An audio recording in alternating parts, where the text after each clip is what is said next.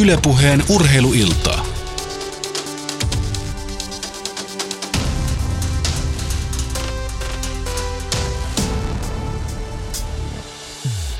Mitä mainiointa maanantai-iltaa Yle Puheen studiosta Helsingin Pasilasta. Urheiluiltaa mennään kello 20 ja meillä on tavallista oikeastaan vankempi studiojoukkue tänään paikan päällä. Esitelläänpä nyt sitten ensin suoraan vieraat, eli tervetuloa johtaja huip, kilpa- ja huip, huippuurheilu, yks, olympiakomitean huippuurheiluyksiköstä Leena Paavolainen, suunnilleen oikein, varajohtaja. Kiitoksia. Ja Jari Lämsä, kilpa- ja huippuurheilun tutkimuskeskus Kihu, ja olet siellä asiantuntija. Menikö sekin oikein? Se meni ihan oikein. Kiitos. Oho, kaksi kolmesta suunnilleen sinne päin. Kimmo J. Lipponen, arvo, arvon toimitusjohtaja, eli yhteiskunnallisten, kerro itse. Yhteiskunnallisten yritysten liitto, kyllä. Juuri niin. Hyvää iltaa. Ja yhdistävä tekijä on se, että, että olemme saaneet käsittelyyn huippuurheilun sisäiset, huippuurheiluyksiköstä ja huippuurheilun sisäiset ja ulkoiset arvioinnit, ja tämä joukko on se, joka on vahvasti vaikuttanut niiden tekemiseen. Eli Yle urheiluillassa pohditaan tänään, millaista vuonna 2013 perustun Suomen olympiakomitean huippuurheiluyksikön toiminta on ollut ensimmäisen nelivuotisaikana aikana miten yksikkö on löytänyt paikkansa urheilun kentästä, millaista on ollut ja tulisi olla ylätason toimijoiden opetus- ja kulttuuriministeriön liikuntayksikön ja olympiakomitean johdon yhteistyö, onko urheiluliikkeellä yhteistä näkyä tulevasta ja kenen tulisi määritellä uudelleen huippuurheilun yhteiskunnallinen perustelu, joka tällä hetkellä jollain tavalla vaikuttaa ehkä hiukan löysältä. Entä millaisia ovat urheilun rahavirrat ja missä uutta resurssia voisi olla? Leena Paavolainen ihan semmoinen kevyt haaste siinä. No joo, kyllä tuossa oli kahdeksi tunniksi ihan mukavasti aiheita. Mm. Sisäinen arviointi, Jari Lämsä, mikä oli tehtävän anto ja, ja miten sitä työtä kuvaat? No tehtävän anto on se, että, että kun huippurheiluyksikkö on toiminut kolme vuotta ja sille on asetettu tietyt tavoitteet, kuvata sitä toimintaa, mitä on tehty, mitä on saatu aikaiseksi näiden tavoitteiden suunnassa. Jos on niin hyvin yksinkertaisesti sanotaan. Leena, haluatko jatkaa siihen? Olet myös ollut kirjoittamassa sitä vaikka ja työskentelet siinä. Miten lavennat tuota? Joo, no oikeastaan siinä se Jari kiteytti, eli silloin neljä vuotta sitten joku huippurheiluyksikkö perustettiin, niin silloin osana huippurheilun muutosta päätettiin, että tässä kohtaa tehdään tämmöinen sisäinen väliarviointi, eli sitten toteutettiin suunnitelman mukaisesti ja, ja, tota, ja sitten Kihu ja Lamsa Jari siinä meillä sitten vastasi siitä prosessista. Kimmo J. Lipponen, sinä kirjoitit ulkoisen arvioinnin ja sanoit mielestäni julkistamistilaisuudessa, että olipa pirunmoinen homma. Oliko? No kyllä se sitä oli, että aika lyhyt aika, kaksi ja puoli kuukautta pikkasen reiluja ja näitä suhteellisen moni, monitahoisia ja, ja, ja moni, monimutkaisiakin teemoja käsiteltiin, eli valtion liikuntaneuvoston toimeksannosta koitettiin luoda vähän lintuperspektiivejä siihen, että mitä tässä huippurheilun johtamisessa kaikki kaikkea tällä hetkellä tapahtuu. Kuinka tarkkaan luit sisäisen arvioinnin? Kyllä, mä sen luin, luin useampaan otteeseen. Miten noin periaatteessa sisäinen ja ulkoinen ange, äh, arviointi tangeras keskenään? No kyllä se varmaan kaikkein olennaisin ero, ero on se, että siinä sisäisessä arvioinnissa päästään niihin itse toimenpiteisiin ja siihen, mitä, mitä siellä muutoksessa on, on faktisesti tehty, niin suhteellisen syvälle. Ja sitten sulkossa arvioinnissa keskitytään enemmän niihin tuloksiin, vaikutuksiin, vaikuttavuuteen ja, ja mitä sitten niillä resursseilla, mitä on ollut käytössä, niin on saatu aikaan ja millä tavalla yhteistyö eri toimijoiden välillä on toiminut. Että tietysti niin kuin siitä raportistakin hyvin näkyy, niin keskityttiin ennen kaikkea siihen opetus- ja kulttuuriministeriön ja, ja olympiakomitean väliseen rajapintaan. Eli tavallaan niin kuin ylätason johtopäätökset koskevat ylätasoa, niin taisit sanoa silloin. Se, se pitää paikkansa ja, ja tietysti tiedostaen se, että, että silloin kun huippurheilua päivittäisessä työssä tehdään, niin, niin, niin se tehdään valmentajien ja urheilijoiden kesken, mutta että niille, jotka odot, odottaa syvällistä analyysiä siitä, että mitä siellä urheilijan päivittäisessä toiminnassa tapahtuu, niin sitä ei tässä raportissa kauheasti käydä. Että kyllä tämä on varsin strateginen lähestymistapa ja käyty sitä, sitä itse systeemiä, että millä tavalla sitä systeemiä on johdettu. Ja studiossa on kollegani Jere Pehkonen, jonka kanssa näitä nyt on pyöritelty. Tervehdys ja hyvää iltaa. Ja Saa nähdä, herättääkö meidän tämä keskustelu mielenkiintoa. Hyvää iltaa ja varmasti herättää ja toivotaan, että herättää ja sitten kun se sitä keskustelua herättää, niin kannattaa suunnata Twitteriin ja laittaa omat mielipiteenne meillekin näkyville hashtagillä urheiluilta. Tai sitten jos on pitempää tekstiä tulossa kuin se 140 merkkiä, mikä yhteen twiittiin mahtuu, niin silloin kannattaa mennä yle.fi kautta puheosoitteeseen. Siellä on lähetysikkuna, jonne voi sitten pitkät tarinansa kirjoittaa. Ja Kimmokin on käynyt laittamassa jo vähän, kiitos siitä, vähän tämmöistä ennakkomainostusta tälle illalle. Joten ei muuta kuin omia, omia kysymyksiä tulemaan tämän aiheen tiimoilta. Yhtä kaikki, niin kuin sanottu, niin, niin yksi semmoinen keskustelu, mitä on käyty, on nimenomaan näiden ylätason toimijoiden ja tässä tilanteessa puhutaan opetus- ja kulttuuriministeriöstä ja nimenomaan olympiakomiteasta tästä keskustelusta ja siitä yhteistyöstä ja nytpä soitin opetus- ja kulttuuriministeriön ylijohtaja Esko Rannolle. Tänään juuri on kokoonnuttu ja kerroin, mistä aiomme tänään keskustella ja kysyin Eskolta, että mitä haluat tähän keskusteluun sanoa ja näinpä sitten se puhelu eteni. Ylepuheen urheiluiltaa. No ensinnäkin nyt meillä on käytössä hyvät arvioinnit, niin siis, sisäinen arviointi kuin, kuin valtioliikuntaneuvoston ulkoinen arviointi suomalaisen huippuurheilun tilasta, ne tarjoavat hyvän hyvän perustan jatkokeskusteluille, joita tänään on esimerkiksi olympiakomitean ja opetus- ja kulttuuriministeriön kesken, kesken käyty tavoitekeskustelujen eh, tämän kierroksen käynnistämisen me- merkeissä. Että minusta nyt on tärkeää, että yhteisesti keskustellaan näistä asioista ja sovitaan, mitenkä, mitenkä jatkossa toimitaan minkälainen henki tämän päivän keskustelussa oli ja, ja nousiko siellä näiden arviointienkin pohjalta jotain sellaista esille, jota vieraiden kanssa voimme käydä läpi? Henki oli hyvä. Me sovimme, että jo tässä tammikuun aikana muilla toimintalohkoilla kuin huippuurheilussa, niin me saamme, saamme tarkennettuja tavoiteasetteluja olympiakomiteasta huippuurheilun osalta. Heillä on, on, on tarvetta sisäisesti – tiettyjä tavoiteasetteluja tässä täsmentää tuonne maaliskuulle asti ja sovittiin, että tässä kevään aikana pyrimme sitten huippuurheilun osalta, osalta löytämään yhteisiä etenemisen askelmerkkejä.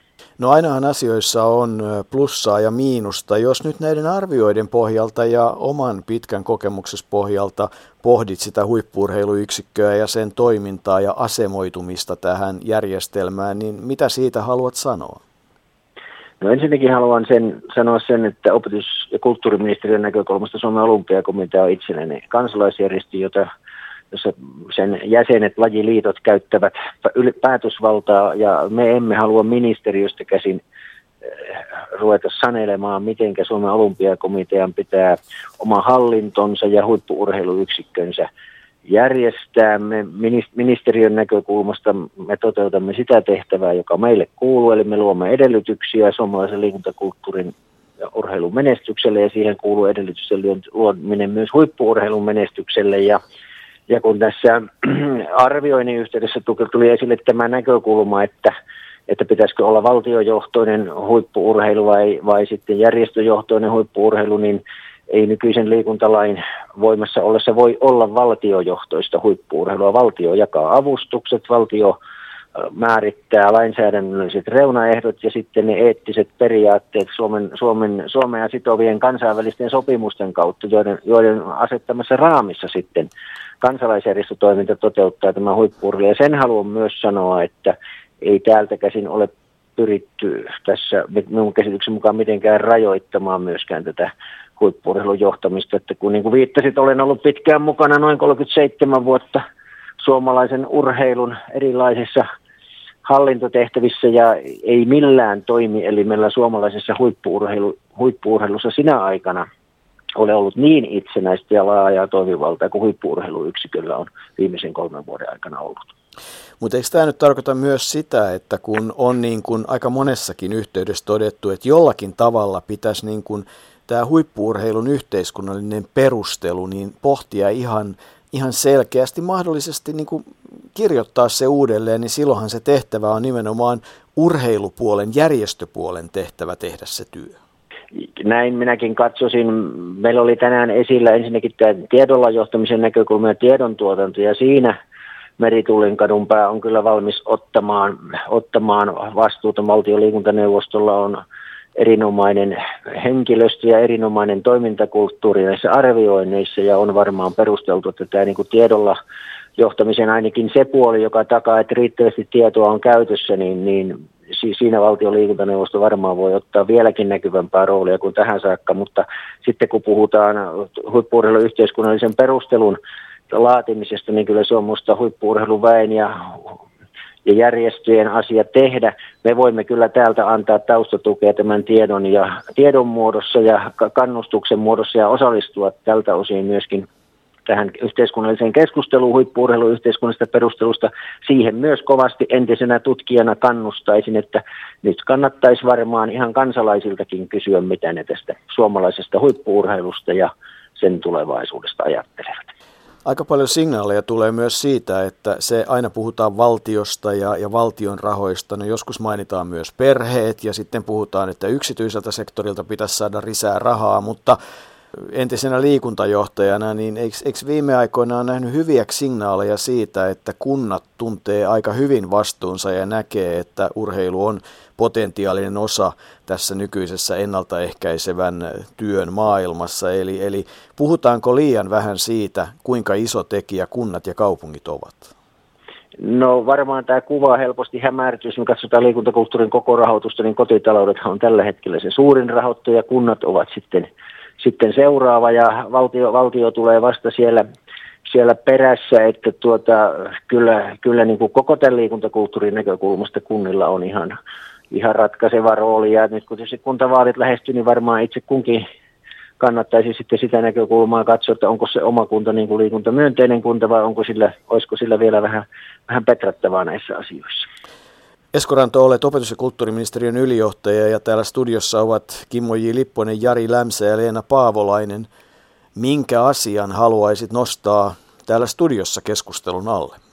No ennen kaikkea mä haluaisin nostaa sen, että kaiken, kaikkiaan tässä suomalaisessa huippuudessa, nyt kun me eletään tämmöistä tilannetta, jossa on niin paljon asioita parannettavana ja kehitettävänä, niin pitää synnyttää tämmöinen avoin keskustelukulttuuri, että asioista voidaan vapaasti puhua, nostaa ongelmia esille, yhdessä ratkoa niitä. Ja sitten, sitten myöskin, myöskin niin kuin tämmöinen avoin viestintäkulttuuri, että hyväksytään se, että meidän urheilijat ja urheilujohtajat ottavat myös julkisuudessa kantaa näihin asioihin, eikä kaikkien tarvitse olla aina aina kaikesta, kaikesta niin kuin samaa mieltä. Että mä itse uskon, että tämmöisen avoimen keskustelun, laajan yhteiskunnallisen keskustelun kautta, niin kyllä näihin asioihin löytyy niin kuin ratkaisuja. Sitten Eli, eli tähän toivoisin niin kuin kannanottoja ja sitten vielä niin kuin meidän näkökulmasta, että kyllä me olemme valmiita nyt niin kuin tämän kevään aikana tämän yhte, yhteisen prosessin olympiakomitean kanssa läpi, läpi käymään. Ja ehkä siellä päässä voisi keskustella myöskin sitten siitä, että onko niin kuin urheiluyhteisön sisällä lajiliittojen ja olympiakomitean kesken niin kuin yhteinen käsitys siitä, mikä,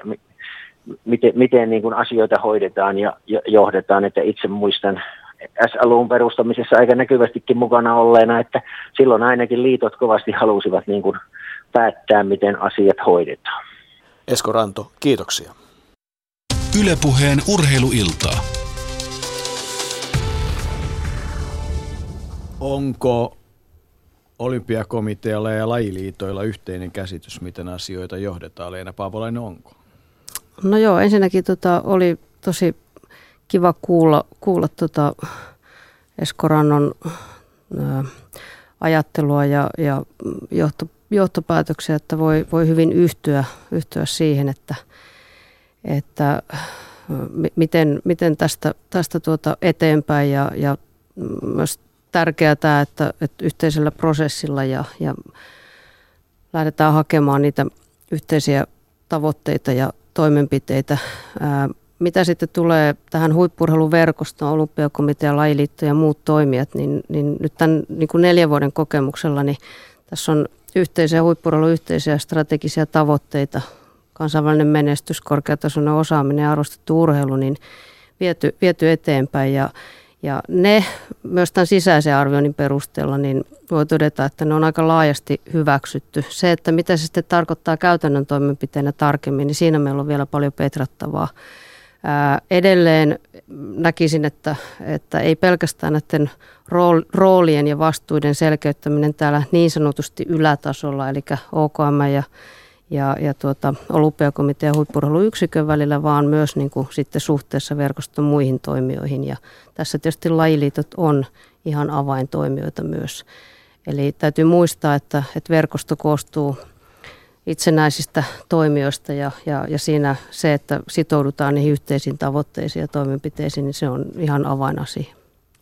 Jari Lämsä, miten otat kiinni Esko Rannosta, Rannon puhelinhaastattelusta? Ainakin tota, hän otti siinä esille tiedolla johtamisen ja, ja tota, nyt oikeastaan toivoisinkin, että käytäisiin pikkusen keskustelua siitä, että mitä tässä yhteydessä ihan oikeasti tällä tiedolla johtamisella tarkoitetaan. Joo, paljon tuli, tuli asioita tuossa Eskon ö, puhelussa. Ja, ja jos nyt tiedolla johtamiseen, niin ihan lyhyesti mun mielestä tiedolla johtaminen tarkoittaa sitä, että tie, tieto on niin kuin läsnä päätöksentekoprosessissa ja tarkoittaa sitä, että se on siellä valmistelussa jo. Sehän ei tarkoita sitä, että sen pelkästään siihen tietoon nojaten tehdään päätökset. Siihen varmaan kaikki tietää, että siellä on muita kokemuksia ja käsityksiä niillä päätöksentekijöillä, mutta että siellä on, on olemassa tietoa siitä tavoitteista, mihin pyritään siinä koko prosessissa, tarkoittaa sitä valmisteluvaihetta. Ja, ja, ja tota, tieto on myös valtaa. Tuossa puhelussa tuli, tuli ilmi, että, että tota, valtion liikuntaneuvosto ö, haluaa, tai se, heidän rooliaan halutaan vahvistaa tiedolla johtamisessa. Ja, ja tota, kyllä mä katsoisin, että jos Esko Rantokin sanoi, että se on niin kuin järjestöpuolella tämä huippuurheilun johtaminen, niin se – tiedolla johtaminenkin kuuluisi myös sinne järjestöpuolelle. Että, että, että siinä ollaan taas tässä niin kuin valtiojärjestömaailman pomputtelussa, että kummalla se, kummalla se vastuu ja valta oikein onkaan siinä, siinä että jos, jos toisella annetaan valta ja toinen johtaa tiedolla johtamista, niin se tota, kuulostaa ihan selkeältä kuvilta ainakaan. Niin, eikö valtion liikuntaneuvostolla ole kuitenkin, Kimmo J. Lipponen, ihan selkeä tehtävä tässä operaatissa? Sen pitäisi tavallaan kai tarkkailla sitä, että miten se valtion tukipolitiikka osuu paikalle. Niin, siellä varmastikin yksi olennaisia rooleja on, on niin kuin lakikin, lakikin sanoo, että, että vastata siitä kokonaisvaltaisesta arvioinnista ja siitä, että onko ne asetetut tavoitteet, mihin Eskoranto tuossa viittasi, niin, niin, niin onko ne toteutuneet. Että vähän tuohon Jari komppaisi tuossa tiedolla johtamisessa siinä, että, että kyllähän tiedolla johtaminen on ennen kaikkea johtamista. Ja, ja tiedon tuotanto ja tiedolla johtaminen on, on vähän kaksi eri asiaa. Että silloin, silloin, jos tehdään päätöksiä tietoon, tunteeseen, kokemukseen perustuen ja, ja toivottavasti tiedolla on siinä merkittävä rooli ja, ja tehdään niin sanotusti faktaan perustuvaa analyysiä siitä, siitä päätöksentekoa, niin, niin, niin sehän on johtamisen työkalu ennen kaikkea. Silloin tietysti ne päätöksentekijät, jotka vastuun kantaa myöskin niistä päätöksistä, niin suotava olisi, että heillä olisi kaikki se tieto käytettävissä. Ja nyt, nyt tietysti valitettava tilanne on se, että meillä on tiedon tuotanto ja kaikki tietopohja on hyvin hajallaan tällä hetkellä ja siihen varmasti Rantokin viittasi tuossa äsken omassa, omassa puheenvuorossaan. Ja, ja siinä varmasti tarvitaan niin ministeriön kuin valtion liikuntaneuvoston kuin, kuin kihun ja tutkijayhteisön yhteisiä ponnisteluja, että me saadaan sellaista tietopohjaa, että me voidaan perustaa ne päätökset faktoille eikä, eikä ehkä, ehkä sanotaanko liian paljon tunteelle.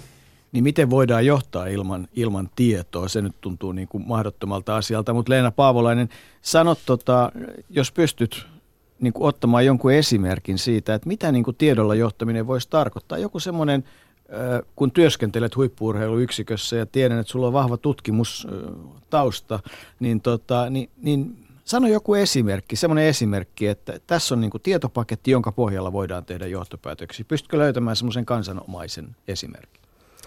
No kyllä varmasti lö- löytyy moniakin esimerkkejä, että, että jos lähtee tavallaan niin kuin urheilijalähtöisesti, niin niin ajattelemaan, niin se on konkreettisesti tavallaan sitä, että, että miten saadaan riittävästi tietoa siitä, että, että jos meillä tavoitteena on rakentaa meidän kärkiurheilijoille kansainvälisesti kilpailukykyisiä toimintaympäristöjä, niin sitä, että, että, että minkälaista päätoimista osaavaa valmennusta sinne tarvitaan, miten meidän kaikki asiantuntija, muut tukipalvelut, on ne sitten fysioterapia tai muuta terveydenhuolto toimintaa, miten siellä olosuhteet rakentuu niin, että se päivittäisvalmennus onnistuu parhaalla mahdollisella tavalla. Ja, ja näistä tavallaan systemaattisesti sen, ja loppujen lopuksi tämä ei ole kovin niin kuin monimutkaista, että nämä on aika yksinkertaisia asioita, että, et, mutta että näistä se, se tiedon ja, ja ymmärryksen kerääminen, ja, jotta voidaan sitten tehdä oikeita toimenpiteitä sinne vaikkapa akatemia- ja valmennuskeskustoimintaympäristöihin, jossa sitten pääsääntöisesti tapahtuu tämä päivittäisvalmentautuminen. Jari Lämmissä, eikö, eikö tämä niin kuin, eikö tämä ole yleensä siis yleensäkin tilanne, että aika usein ää, tutkitaan asioita, että mututuntuma sanoo, että se on näin, mutta kun se mututuntuma vaan ei riitä, vaan se on niin kuin pakko se tieto olla, että te olette aika keskiössä siis itse asiassa kihu esimerkiksi, kun puhutaan suomalaisen huippuurheilumenestyksestä tulevaisuudessa. No kyllä varmaan moderni huippuurheiluun kuuluu niin tieteellinen tutkimus kuin tiedolla johtaminenkin entistä enemmän. Se kuuluu aika monipuolisesti. Se kuuluu, niin kuin tuossa tuon urheilijasuorituskyvyn parantamisessa, kehittämisessä. Se kuuluu varmasti näiden organisaatioiden kehittämisessä. Se kuuluu siinä, että tiedetään, mitä fanit haluaa.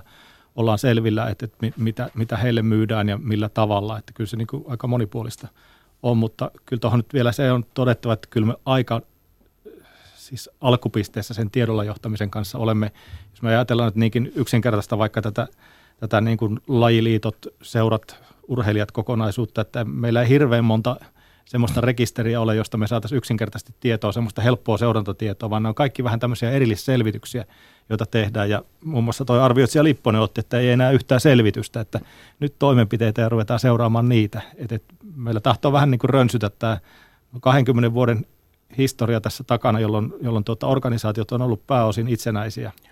Lajiliitot, kihu, valmennuskeskukset, urheiluopistot on toiminut itsenäisesti ja, ja tuota, nyt, kun, nyt kun tässä yritetään mennä kohti yhteistä tulevaisuutta, niin tässä varmaan tarvitaan myös uudenlaisia toimintatapoja siitä, että me pystyttäisiin jotakin asioita yhdessä määrittelemään, jotka olisivat niin selkeitä, joita mitataan. Että ei tarvitsisi, niin kuin, otetaan nyt vaikka hyvin yksinkertainen kysymys, että kuinka monta urheiluseuraa Suomessa on, niin siihen ei löydy yksittäistä selkeää vastausta. Kuinka monta valmentajaa meillä on, niin ei. Tai jos me ollaan laskettu nyt noita ammattivalmentajia, niin jokaisen lajiliittoon pitää lähettää kysely ja sen jälkeen ruvetaan kyseleen akatemioilta, oppilaitoksilta, urheiluopistoilta, että onko teillä mahdollisesti samoja valmentajia kuin lajiliitossa töissä ja miten sitä, niin se on niin aika iso prosessi tämmöisen, prosessi tämmöisen hyvin yksinkertaisen tiedonkin tuottaminen tällä hetkellä. Mutta aika jännä siis, kun tota Kimmon kirjoittamaa ulkoista arviointia luin, niin isoimmilla kirjaimilla mä oon kirjoittanut tämmöisen, kun kaikki on kovin hajanaista puolipiste sirpaleista ja sitten niin siitä mä vedän itse semmoisen johtopäätöksen, että kun se on näin, niin kuin tulkinta, niin, niin tota, sitten niitä resursseja tästä syystä, mitä Jari äsken kuvasi, niin niitä niin kuin hajoaa joka paikkaan ja niitä menee niin kuin, ja, ja, ja silloin se tavallaan sillä se hyötysuhde, mikä saadaan sillä satasella, niin ei ole satanen, vaan, vaan tästä syystä se voi olla 50. Onko mä ihan metsässäkin? Ju, juuri näin ja, ja vähän siihen, mitä, mitä Lena viittasi tuossa vähän aikaisemmin, että, että siinä vaiheessa, kun nämä tavoitekeskustelut ministeriön ja olympiakomitean huippurheiluyksikön kanssa johtaa siihen, että siellä on kuva niistä yhteistä tavoitteista, niin tietysti sen tiedontuotannon tulisi tukea myöskin niitä tavoitteita ja sitä tavoitteiden seurantaa, ja sieltä löytyisi niin kuin niihin tavoitteisiin konkreettisesti sidottuja indikaattoreita. Että jos meillä on tarve löytää se tavoitteellisten urheilijoiden määrä, jotka, jotka potentiaalisesti niitä mitaleita meille jatkossa tuo, niin, niin ne pitäisi kyetä sitten lajeittain ja alueittain ja eri lajiryhmittäin määrittelemään ja, ja heille sitten luoda niitä, niitä tukitoimia, korkeatasosta valmennusta, fysioterapiaa, lääkä, lääkäre, lääkäreitä ja niin edespäin. Ja, ja se, on, se on moniammatillista, monitieteellistä toimintaa. Että sieltä tullaan varmaan tarvitsemaan X määrä pedagogeja, X määrä sosiologeja, X määrä tota, niin, niin, niin muita, muita tukitoimia. Mutta olennaista siinä taas siinä tiedolla johtamisessa, joka on tietysti aika hienolta kuulostava termi, niin, niin, niin on, on se, että jos meillä on joku tavoite, mikä asetetaan, niin sitten pyritään tuottamaan tietoa, joka auttaa seuraamaan, olemmeko matkalla kohti sitä tavoitetta vai emme. Se on juuri näin. Ja sitten tähän tavoitteasetteluun, tota, siihen tietysti liittyy sitten nämä roolit, eli kunkin niin toimijan vastuut ja roolit näiden tavoitteiden eteenpäin viemisessä – ja myös näissä toimenpiteissä. Ja sitten ihan olennainen, mihin viittasitkin Jouko tuossa, eli näihin resursseihin, että miten sitten resurssiohjaus tukee näiden tavoitteiden toteutumista. Ja mm. tässä me ei, ulkoinen arviointikin kyllä päätyi pääty Kimmo tähän, että, että tässä meillä on vielä niin kuin tekemistä sekä niin kuin OKM ja, ja tuota, meidän olympiakomitean huippurheiluyksikön niin kuin roolien selkeyttämistä ja, ja myös sit suhteessa muihin toimijoihin. Eli se, että, että ne työkalut on kohdallaan ja, ja eikä niin, että, että olemassa olevia resursseja sitten pirstaleesti hajotetaan vähän eri, eri niin kuin tavoitteiden suunnassa, niin se on, se on tehotonta. Tuli tämmöinen mielenkiintoinen ajatus mieleen, tota, kun pohdin tätä tavoitteita ja sitä, että tuli mieleen, että onko tämä urheilumaailma vähän semmoinen, että et, et pelätään niin kuin asettaa tavoitteita, kun sitten itse asiassa voisi kuvitella niin, että jos, jos esimerkiksi urheilija asettaa tulostavoitteen ja harjoittelee tietyllä tavalla ja se ei toteudu – niin se ei toteudu, niin sehän on hyvä tulos siinä mittapuussa, että, että silloinhan siinä harjoittelussa pitää tehdä jotain toisin. Eli, eli toisin sanoen, niin kuin, jos ei tule menestystä tehdyillä toimenpiteillä, niin, niin sehän on myös hyvä tulos siinä mitassa, että, että sen pohjalta voidaan kurssia reivata, mutta, mutta me ei nähdä sitä urheilumaailmassa näin, vaan me nähdään se niin, että, että tota, koska tuskin – Jari Lämsä, tuskin kenenkään tarkoitus on tehdä asioita niin, että menestys olisi kilpa- ja huippuurheilussa mahdollisimman huonoa. Saitko kiinni, mitä yritin sanoa? Joo, no joo, varmaan itsekin olen sitä ihmetellyt, ihmetellyt että tota, kyllähän urheilussa asetetaan jatkuvasti tavoitteita ja, ja tota, että miten se on sitten tällä niin kuin ylätasolla aika, aika vaikeita tai ne tavoitteet on ehkä visiomaisia, maisia, mutta, mutta se varmaan kyllä liittyy aika paljon tähän tavallaan pirstaleisuuteen, että, että tämä vaatii vähän aikaa luottamusta ennen kuin meillä muodostuu semmoinen voimakas yhteinen tahto, että okei, nämä ne nyt on. Et nyt ollaan menty, menty kolme, neljä vuotta näillä tota noin, niin menestysarvostusosaaminen, jotka on ollut hyvin, eihän niitä kukaan kiistä, ei varmaan kukaan sitäkään kiistä, etteikö nämä ole hyviä tavoitteita. Ne on hyvin laajoja ja, ja tavallaan se määrittelyprosessi niistä on jäänyt vähän, vähän kesken, että kyllä tämä nyt varmaan tämä arviointi tulee osoittaa sen tässä, tässä vaiheessa, että tarvitaan niin tarkempia. Ja mun mielestä vielä se, että, että tota, varmasti se puhe ja tavallaan tämä yhteistyö, mitä on tehty ennen kaikkea sinne, sinne urheiluverkoston sisälle, urheilijoille, valmentajille, näille toimijoille, se, että tehdään yhteistyötä urheilijakeskiössä, intohimo entistä parempaa, parempaa, niin se toimii sinne päin, mutta sitten tälle suurelle kansalle, niin kyllä mä uskon, että he haluaa tavoitteet ja he haluaa, haluaa niin kuin tietää konkreettisemmin, jos tässä käytetään julkisen sektorin rahaa, että, että mitä sillä tehdään ja mitä sillä saadaan aikaiseksi. Että, että silloin se, ei, se, tavallaan se intohimopuhe ei toimi sinne ulospäin sille suurelle, suurelle yleisölle, että nyt meillä on tällä porukalla aika kivaa ja me tehdään yhdessä asioita, että, että, mutta siltikään niin se ei näy niin kuin tuloksina. Niin, niin se on tässä varmaan semmoinen, mikä pitää korjata.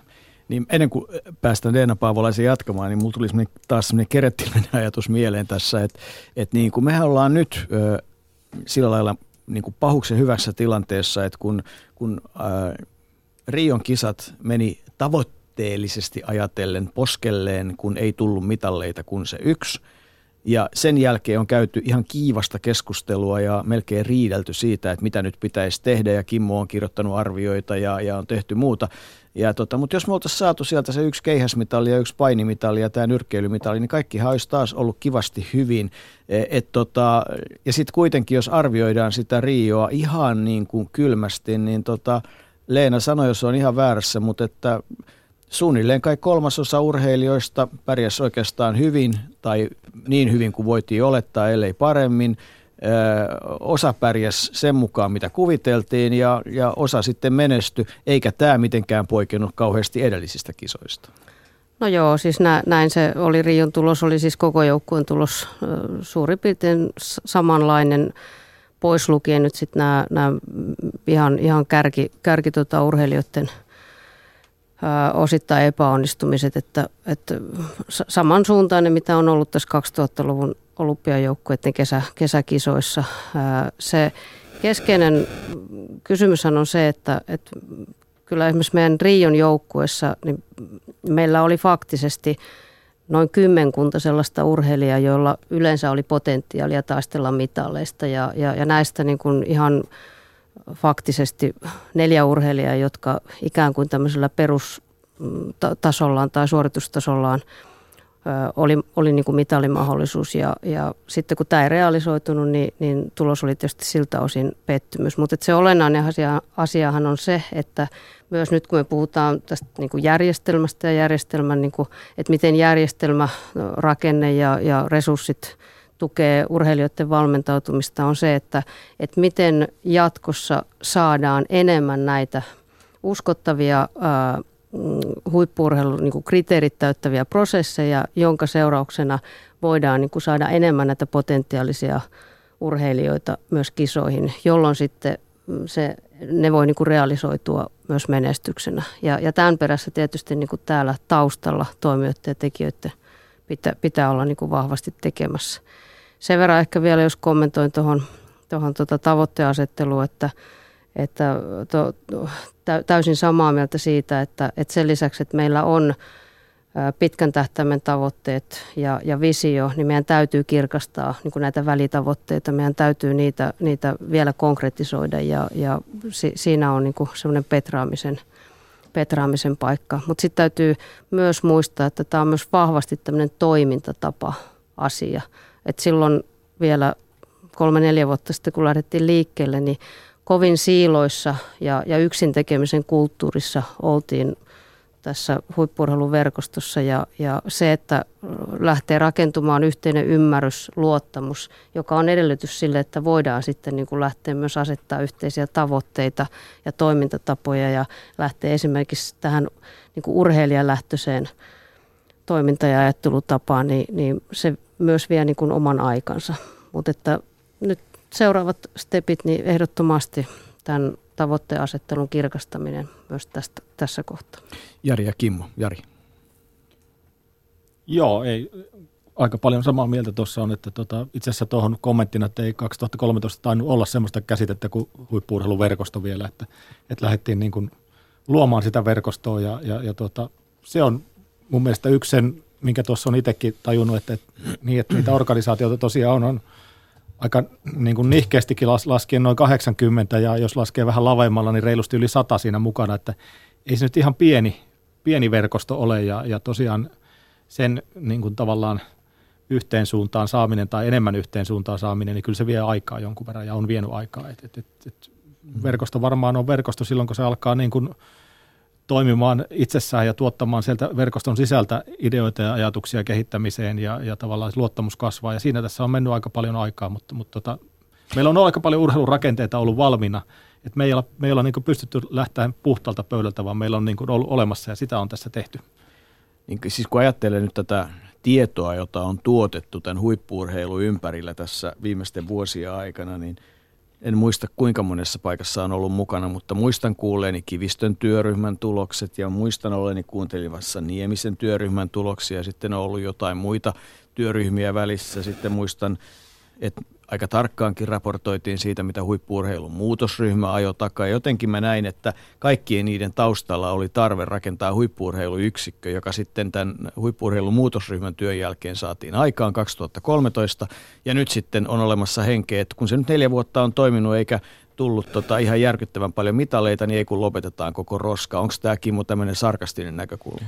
No on se aika, aika sarkastinen ja, ja, ja ihan tietysti sarkasmissa on aina, aina puolensa, että, että siellä voi joku, joku totuuden siemenkin olla taustalla, mutta että kyllähän tuossa niin kuin Esko totesi hyvin tuossa haastattelussa, että avoin keskustelukulttuuri ja, ja vaikka autonominen urheilujärjestelmä asettaa itse itselleen tavoitteet, niin kuin tietysti kuuluukin, niin silloin kun ministeriöltä tulee päärahoitus, niin, niin se dialogisen päärahoittajan kanssa, niin onneksi merkit näyttää siihen, että se on nyt paranemassa, mutta, mutta sitä keskustelua ei valitettavasti ole käyty sillä tasolla, kun pitäisi käydä.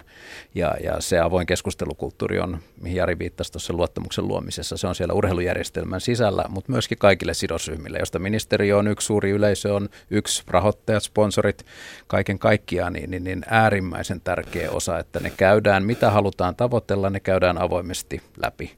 Ja, ja siinä varmasti niin, niin, niin on tuleville vuosille hommaa, hommaa ja mihin Leena sitten toisaalta viittasi tuossa siihen jatkuvaan kehittymiseen, ei urheilijapinnassa, vaan siinä järjestelmässä, että miten se, ne järjestötoimijat ja, ja millä tavalla he koittaa kehittää sitä toimintaa, koska valmista mallia ei vieläkään ole. niin, niin, niin se on avoin keskustelu ja, ja toisaalta niistä mahdollista virheistä, mitä on tuossa matkan varrella tullut, niin niistä nopeasti oppiminen ja uuden version luominen, niin se kuuluu nykypäivän johtamiseen. Sanoi Arvoliiton toimitusjohtaja Kimmo Lipponen, Kimmo J. Lipponen ja hänen lisäkseen studiossa ovat ö, Leena Paavolainen, huippurheiluyksikön varajohtaja ja kihun asiantuntija Jari Lämsä. Jari.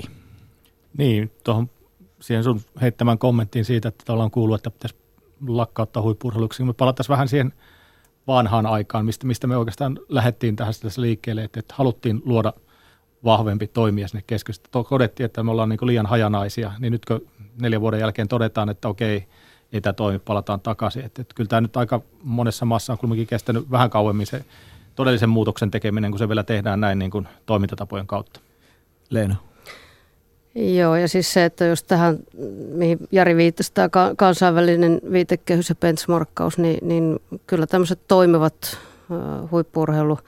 huippurheilujärjestelmät ja maat, niin siellä on selkeästi osattu tämä roolitus, johtaminen mm, niin kuin tehdä paremmin vielä, mitä me ollaan, me ollaan tota Suomessa osattu tehdä, mutta että, että kyllä se tietysti myös jos lyhyesti kommentoi tuohon sun, sun tota heittoon, niin kyllähän tässä nöyrin mielin tietysti pitää niin kuin katsoa sekä sisäisen, mutta ennen kaikkea nyt tämän ulkoisen arvioinnin johtopäätöksiä ja, ja, ja mitä Kimmo sanoi, että, että tota, tästä sitten oppia ja pyrkiä tekemään asioita entistä paremmin ja, ja yhdessä sitten muiden toimijoiden kanssa, että, että sillä niin katseet vahvasti eteenpäin.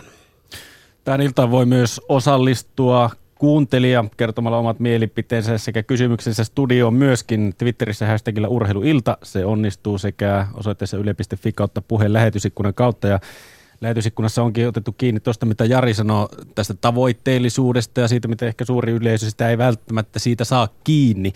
Niin tuohon tuota, sivuteen on kysymys, että jos neljän vuoden työ, työn jälkeen olympialaisten lainausmerkeissä tavoite on hyvä tsemppihenki ja motivaatio joukkueessa, niin tulee helposti fiilis harrastelusta. Että miksi tällainen viesti halutaan muodostaa yleisölle ja joukkueen urheilijoille vai onko ed- viesti edes sama, kun puhutaan näistä kahdesta ryhmästä? Leena.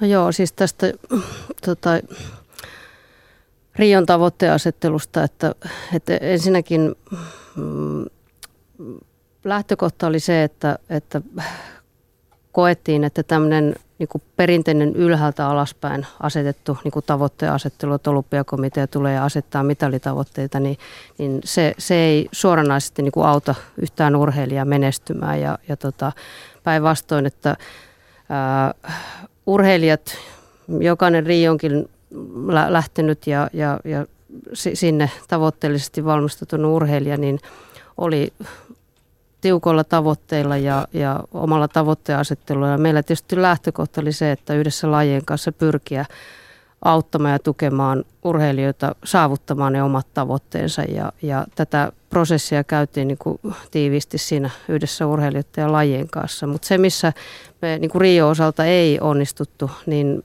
ei, ei onnistuttu viestimään riittävän hyvin niin kuin tätä ulospäin. Ja, ja, ja sitten tämä myös niin kuin kääntyi, kääntyi osittain tämä viesti vähän väärin. Ja, ja mitä tulee tähän ilmapiiriin tai, tai tämmöiseen niin kuin yhdessä tekemiseen, niin sehän ei ole sinänsä itse tarkoitus, vaan, vaan siinäkin niin kuin uskotaan, että tämmöinen hyvä, positiivinen, mahdollistava ilmapiiri myös luo paremmat edellytykset siihen huippusuoritukseen kuin, kuin sitten tämmöinen niin kuin negatiivinen. Että jos jokainen ajattelee, että omassa – arkielämässään tai ihan työyhteisössäkin, että minkälaisessa työyhteisössä saat eniten itsestäsi irti, niin ehkä, ehkä kuitenkin keskimäärin enemmän tämmöisessä kannustavassa ja, ja mahdollistavassa.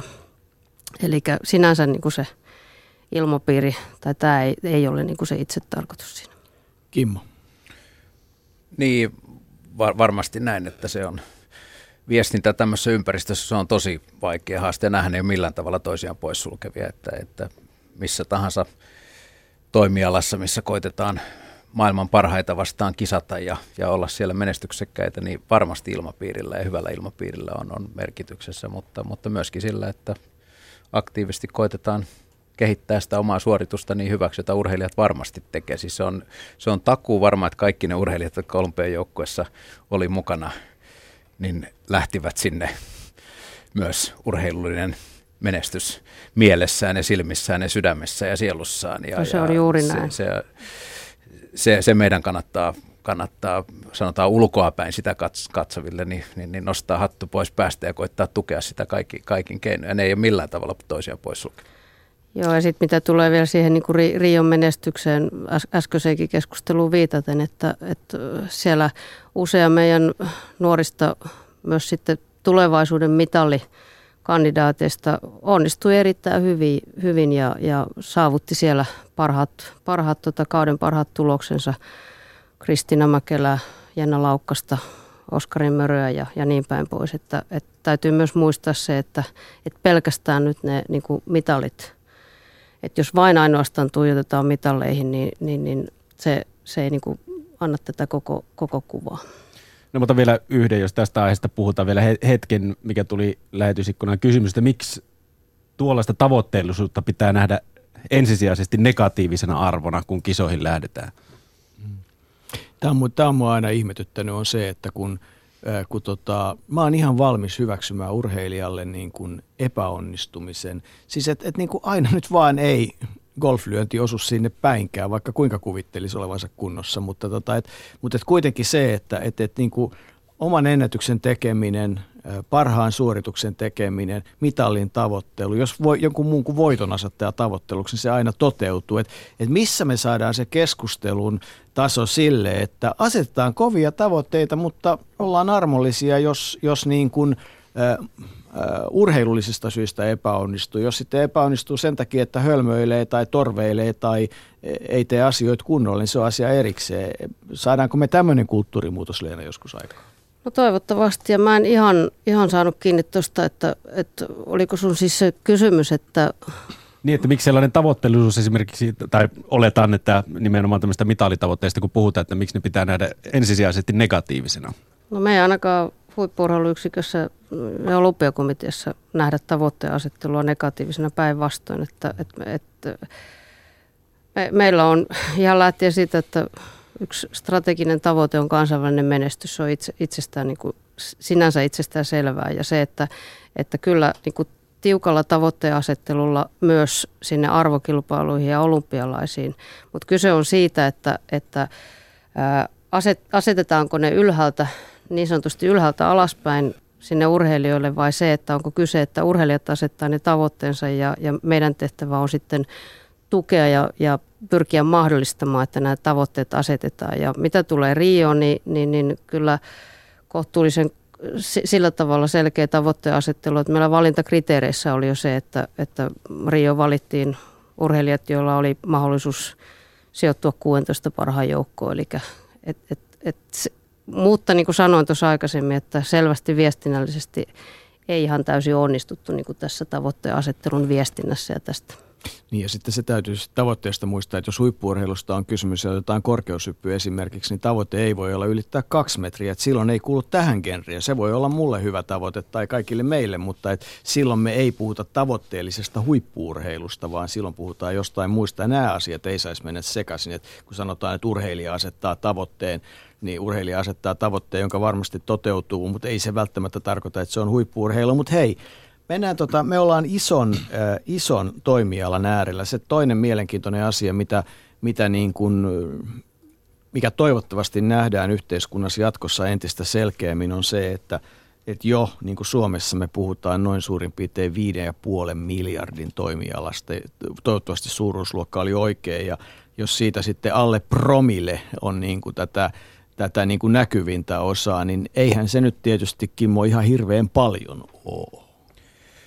No ei se ole, ja, ja nyt kun tuossa tiedolla johtamista puhuttiin, niin, niin, niin harmi on sinällään se, että nyt kun puhutaan huippuurheilusta, niin, niin, niin se on näitä yksi isoja tietovajeita, että me puhutaan paljon valtion rahoituksesta ja, ja siitä, millä, millä tavalla tämä meidän olympiakomitea ja lajiliitot pyörittää sitä huippuurheilutoimintaa. Sanot, meiltä ei esimerkiksi löydy aukotonta tietoa siitä, että mistä ne rahavirrat oikeastaan tulee. Ne luvut on hyvin karkeita tällä hetkellä ja, ja yksityissektorin rahoituksesta puhutaan paljon, mutta sponsoriluku on tiedossa 128 miljoonaa, about kaikki alaa seuraavat Miten se on niin kuin jakautunut esimerkiksi? Niin, jos siitä on, puolet, siitä on vähän reilu puolet taitaa olla jalkapalloa, jääkiekkoa, eli pallolajeihin menee kuitenkin siitä, siitä iso, iso osa ja niin edespäin ja niin edespäin, mutta, mutta esimerkiksi TV-tuotoista, pääsylipputuloista, fanituotemyynnistä, tästä yksityisen sektorin niin kuin rahavirroista, niin, niin, niin siitä ei yli kaikkien lajien tällä hetkellä, niin ei sellaista tietoa löydy. Ja se, se on silloin, kun suunnitellaan toimintaa eteenpäin ja mietitään, että mistä sitä resursseja voisi tulla, tulee ne sitten kunnilta tai yksityiseltä sektorilta tai kotitalouksilta, niin, niin, niin sanotaanko tavoitteiden asetanta olisi huomattavasti paljon helpompaa, jos, jos lähtötilanne olisi selvillä.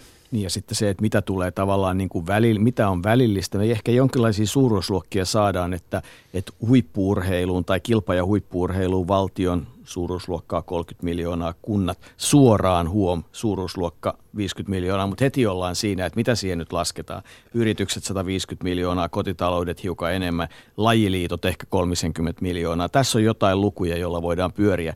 Mutta sitten heti välilliset kulut, miten koulutuksen kautta tulee ja sitten sit niinku koko tämä, niin tämä on hyvin mystinen maailma, kun sitten taas toisaalta voidaan sanoa, että kuntien – liikuntatoimeen laittamaan rahainvestoinnit mukaan lukien, puhutaan kai suuruusluokassa 700 miljoonaa, Ni, niin tästä varmasti kohta kuullaan myö lisää puolen tunnin kuluttua, kun otetaan yhteyttä kuntaihmisiin, että et tota, et niin kuin tavallaan prosentti, muutaman prosentin lisäys huippuurheilurahoitukseen, niin koko Suom- kuntien puolelta, niin koko Suomen resurssivaje, mistä on puhuttu, on niin kuin poistettu, että et niin kuin onko tämä älyllistä keskustelua, Leena Jari?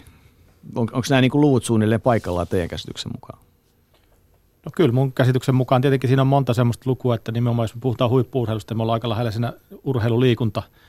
Et, et, rajapinnat on hirveän hankalat. Rajapinnat on hankalia, mutta suurin piirtein nuissa varmasti puhutaan ja, ja on, on varmasti ihan totta, että, että, että tota, tässä niin kuin – valtakunnallisessa teatterissa on vähän unohtunut tämä paikallinen taso tässä viimeisten vuosien aikana, että, että se on niin kuin ollut vähemmällä huomiolla. Mm. Leena.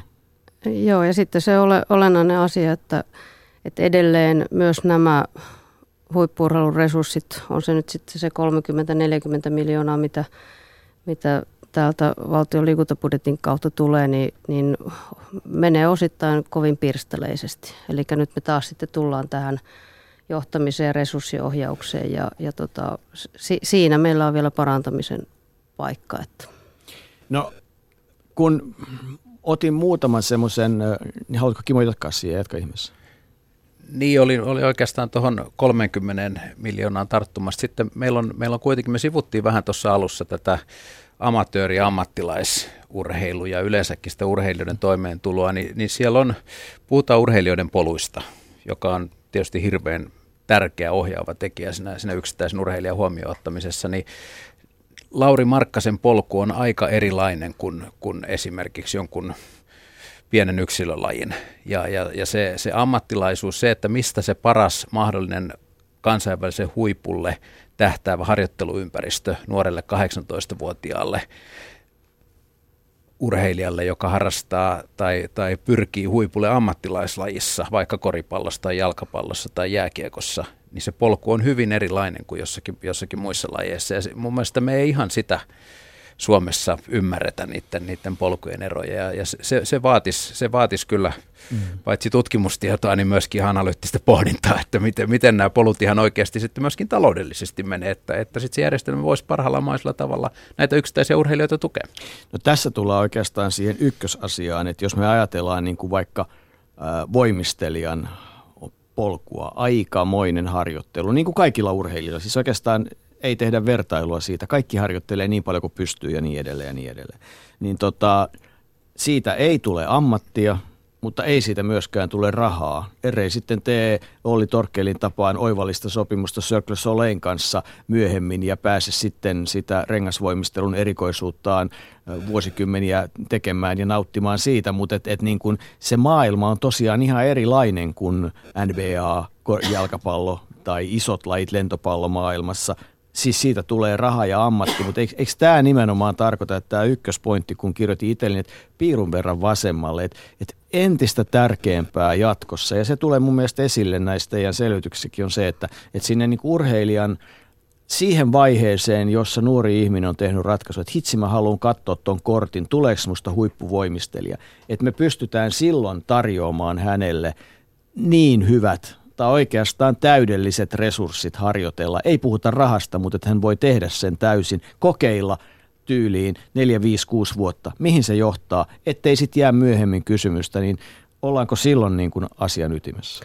No kyllä ollaan, että, että sen lisäksi, että nämä meidän kärki, kärki tota, urheilijat, niin nyt viittasit ikään kuin heidän sitten siinä seuraava aalto, nämä meidän hu, huipputalentit, eli entistä paremmin saada heidät, heidät niin sanotusti tähän tota, kiinni ja tuen piiriin. Ja se on juuri niin kuin Kimmo totesi, että, että nämä polut on, ne on hyvin yksilöllisiä, myös hyvin lajikohtaisia ja, ja silloin kun puhutaan kansainvälisen tason valmentautumisympäristöistä ja niiden rakentamisesta, niin silloin ne ratkaisut on myös moninaiset, että, että vaikkapa jossain – sanoit, otit esimerkkejä, hyviä esimerkkejä tota, pallonlajien puolelta, yksilölajien puolelta, vaikkapa joku purjehdus, jossa vahvasti kansainväliset toimintaympäristöt, vaatimukset myös resurssin näkövinkkelistä ihan erilaiset kuin jossain toisessa lajissa. Ja, ja, ja näitä entistä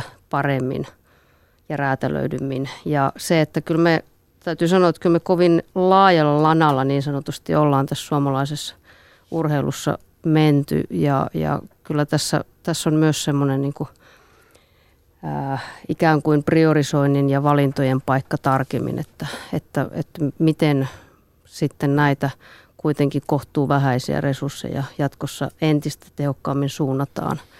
Ja, ja siinä myös sitten tulee tämä verkoston toimijoiden yhteistyön vahvistaminen ja lisääminen, miten yli lajirajojen osaamista jaetaan – sitä kautta asiantuntijatoiminnan niin kuin parempaa suuntaamista ja niin päin pois. Eli se on myös niin kuin tämän tyyppistä tehostamista.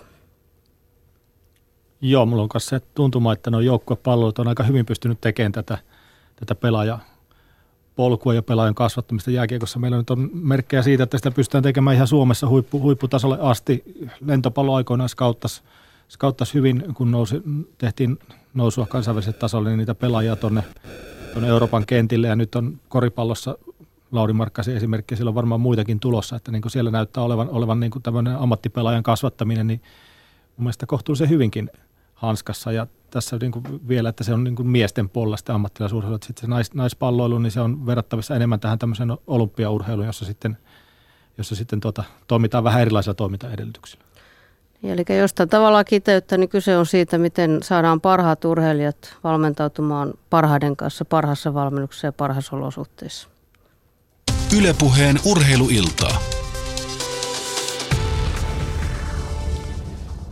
Studiossa ovat siis äh, huippurheiluyksikön varajohtaja Leena Paavolainen, kihun asiantuntija Jari Lämsä ja Kimmo J. Lipponen arvon toimitusjohtaja ja Kimmo on kirjoittanut ulkoisen arvioinnin, Jari sisäisen arvioinnin. Leena siinä on ollut vahvasti mukana tekemässä tuota, kun puhutaan huippurheiluyksiköstä. Mutta tota,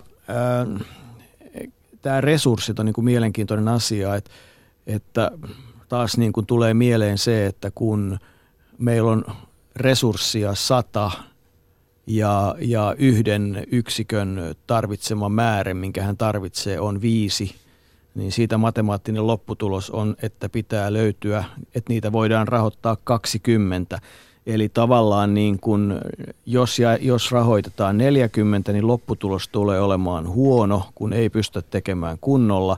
Jos rahoitetaan tai järjestetään 20 niin, että he voivat tehdä asian hyvin, niin silloin todennäköisesti tulos on hyvä, jolloin on perusteltua hankkia sitä lisäresurssia – ja sitten tämä resurssi, tämä ei varmaan tarkoita sitä tämä priorisointi, että tiputetaan lajeja kylmästi pois, vaan että et nimenomaan rakennetaan semmoisia yksilöllisiä kunnolla rakennettuja polkuja, jolla sitten pystytään takaamaan, että, että tietyin tarkkailuvälein medetään kohti haluttua tulosta. Olisi tämä nyt kauhean monimutkaisesti Leena sanottu vai saitko kiinni ollenkaan?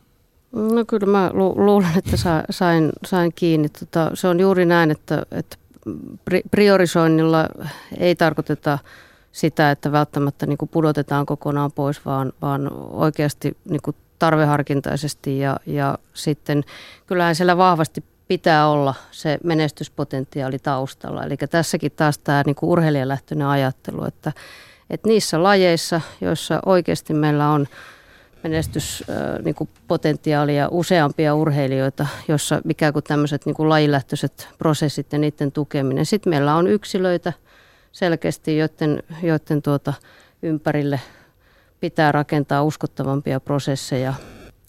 Sitten tämä investointi, niin kuin ajattelu siihen, että, että semmoiset lajit ja semmoinen toiminta, missä on uskottavaa – jossa on se näkymä myös sinne niin kuin menestykseen eteenpäin, niin, niin näiden lajien tukeminen. Ja, ja sitten meillä on pienempiä lajeja, niin sanotusti kehityslajeja, jossa sitten on taas niin kuin omat ratkaisut.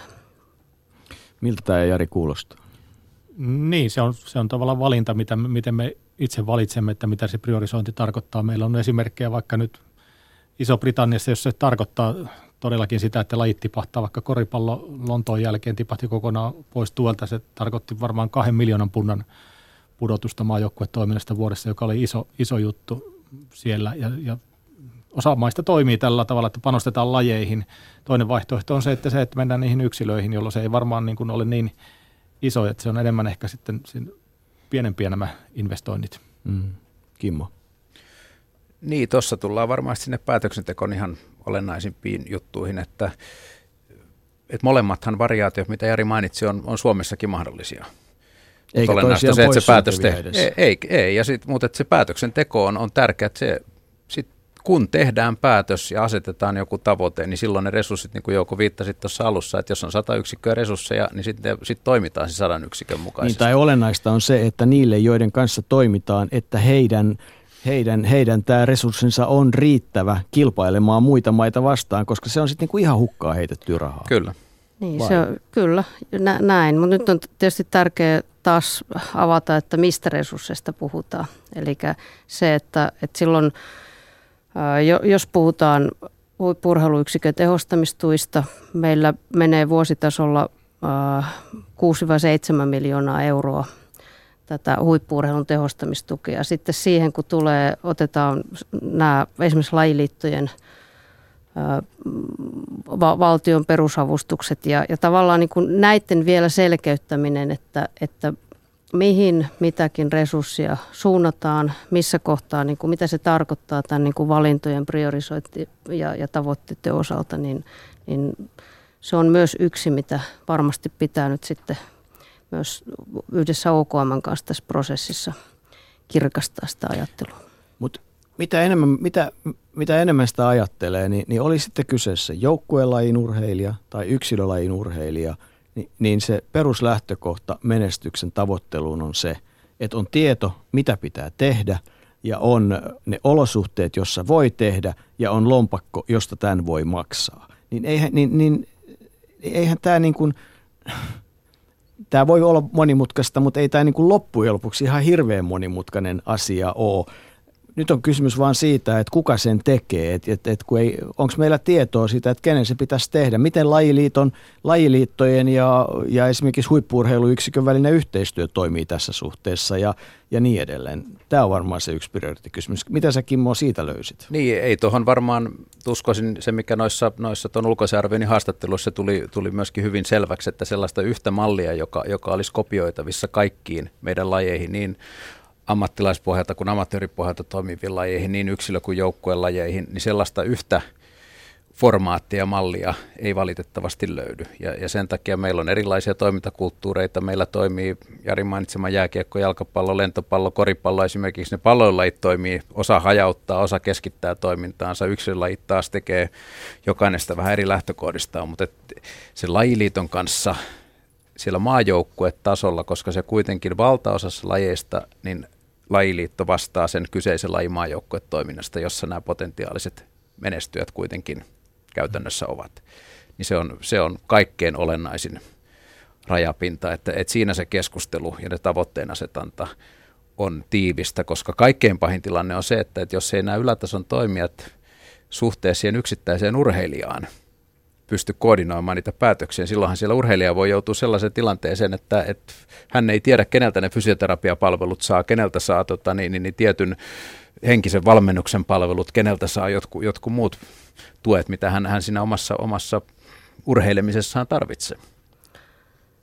Joo, nä, näin. Äh, niin kuin Kimmo totesi, että lähtökohtaisesti lajiliitto ja lajiliitot vastaa sitä omasta perusmaajoukkuetoiminnasta, huippurheilutoiminnan kehittämisestä. Ja sitten huippurheiluyksikön tehtävä on tehostaa, sparrata, investoida, pyrkiä niin kuin tukemaan sitten eri, eri tavoin tätä. Ja, ja tämä on yksi, eli lajien kautta, lajiliiton maajoukkuetoiminnan kautta. Ja, ja sitten meillä on tosissaan myös vahvasti yksilölajissa – voi olla, että lajissa on yksi urheilija, kansainvälisen tason urheilija, jonka kautta sitten tätä niin kuin tukikokonaisuutta rakennetaan ja siihen sitten pyritään varmistamaan. Siinä voi olla, olla mukana tämmöinen nuorempien ryhmä, ryhmä,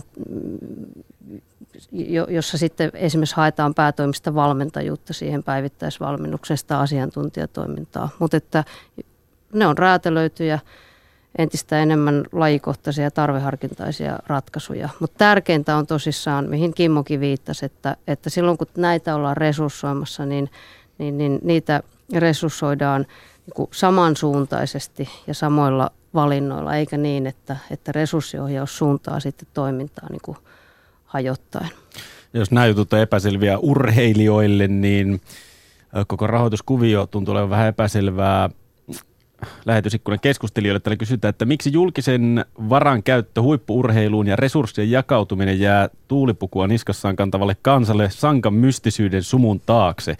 Onko jossain nähtävissä, mihin ja missä suhteessa rahat jaetaan? Hmm. No, kuka haluaa? No, Käydäänpä no kierros. No sanot, Anna, sanotaan alta... ihan varmaan suoraan, että ei ole ihme, jos se jää kansalle mystiseksi, koska se on valtaosalle näistä toimijoistakin mystinen. Eli, eli se ei vaan yksinkertaisesti, niin, niin, niin läpinäkyvä kommunikointi on vaikeaa silloin, jos, jos ei se kokonaisuus ole kellään konkreettisesti tiedossa. Ja, ja me, meiltä puuttuu ihan Suomesta olennaista tietoa siitä, että, että mitkä ne rahavirrat on. Ja meillä tulee vähän semmoinen, miten nyt kauniisti sanoisi, syntyy vähän semmoinen herraviha, että puhutaan hallint, hallintokustannuksista, että kaikki rahat menee johonkin hallintoon. Ja kun, sitten jos ei niitä pystytä erottamaan sieltä, että mitkä asiat menee, mitkä rahavirrat menee sinne päivittäiseen valmennustyöhön, ja, ja mit, kuinka paljon tai vähän hallintoon itse asiassa rahaa käytetään, niin se, sellaisia faktoja ei, ei yksinkertaisesti täältä ylätasolta ei löydy. No se on juuri näin. Eli kyllä, kyllä tässä on epä, epäonnistuttu toisaalta niin kuin ihan viestimään sitä, mutta niin kuin Kimmo sanoi, että, että tämä meidän järjestelmä ei ole tältä osin kunnossa. Eli kyllä tässä on se niin kuin yksi keskeinen petraamisen paikka. Onko meillä vähän viestintäongelma, kun tämä nyt oli kolmas kerta, kun sanoit, että me ei olla onnistuttu viestimään? Onko niin nämä asiat monimutkaisia vai onko onko maailmassa jotain tapahtunut niin, että viesti ei enää tavoita? Mm, mä ajattelen, että se on, se on sekä että. että. Että se on, osoittaa sitä, että järjestelmä ei niin tältä osin ole riittävän selkeä ja, ja ei ole so, sovitut, riittävällä tavalla sovitut ää, roolit ja, ja kriteerit. Ää, ja sitten se, että, että myöskään ei osata sitä ulospäin, eikä myöskään niin kuin verkoston sisällä riittävällä tavalla viestiä. Jari, onko meillä löydettävissä, pystyttäisikö tutkimaan ne rahavirrat ja kuinka hyvin? Tehtäisikö selvitys? Tehtäisiin vaan. tota, joo, ja onhan niitä vähän tarkasteltukin. Tot, kyllä mä nostan kaksi asiaa. Ensinnäkin tämä pohjoismainen perinne, että, että, että huippuurheilu on osa, ollut osa urheilua ja, ja tota, siihen on kuulunut se, että, että ei niitä hirveän paljon olla erotettukaan. Että, että se on se urheiluraha. Ja nyt tämä on ehkä syntynyt tässä 2000-luvulla tämä huippuurheilu niin voimakkaasti, että se sitä halutaan erottaa ja, ja, ja toimia ne. Ja sitten tämä meidän järjestelmä on kyllä kohtuullisen monimutkainen, että, että sitä todellakin täytyy vähän tutkia ja selvittää, että jos niitä haluaa. Ehkä, ehkä niin kuin varmaan viestintä ja ehkä voisi jopa ajatella, että jopa niin kuin jonkunnäköinen yksinkertaistaminenkin vielä olisi, olisi niin kuin tässä vaiheessa. Kyllä meillä niin tietoja niistä luvuista kyllä kohtuullisen paljon on. No mä oon kirjoittanut tänne itselleni jossain vaiheessa, kun pohdin näiden raporttien pohjalta, että mitä kysymyksiä itselle tulee, niin niin kaksi asiaa, eli viittaan mitä Jari sanoi, niin tota, huippuurheilun määrittely ja perustelu, että onko se nyt niin kuin ihan oikeasti selkeä, onko meillä niin kuin selvä, minkä takia, miksi me tätä tehdään, haluta, haluaako tätä, varmasti kansa haluaa, koska jos katsotaan erilaisia lukuja, vaikka viimeksi että kuinka paljon urheilugaalaa katsottiin, niin seitsemän numeroisia lukuja, ja kun suomalaiset pärjää, niin kovia lukuja oli sitten mistä tahansa urheilulajista. Et, et niin kuin kyllä ainakin mediassa näyttää, että on. Ja sitten toinen on se, että et jollakin tavalla nyt se, että et kun meillä suomen kieleen on nyt tullut urheilun sijaan kaksi sanaa, liikunta ja urheilu, jotka periaatteessa kuitenkin kai niin kuin, tarkoittaa jossain määrin samaa, eli fyysistä aktiivisuutta, liikunnallista elämäntapaa ja siihen, että joillakin sillä kulttuurilohkolla on niin kuin mahdollisuus olla parhaita maailmassa tai tavoitella sitä, Ni, niin nämä jotenkin niitä asettaa vastakkain. Et kun me vertaa esimerkiksi jotain kansanterveysjärjestöjä, niin niiden, niiden diabetesliikkoa, näkövammaisia, kuuroja, mielenterveyttä, niin on ihan selkeä. On yksi selvä näky, mihin suuntaan mennään. Onko tämä nyt tämmöinen, että urheilussa pitäisi ehkä tähänkin asiaan tehdä tota, jotain uudistuksia? Käydään kierros läpi. Sano Kimmo, mitä mietit.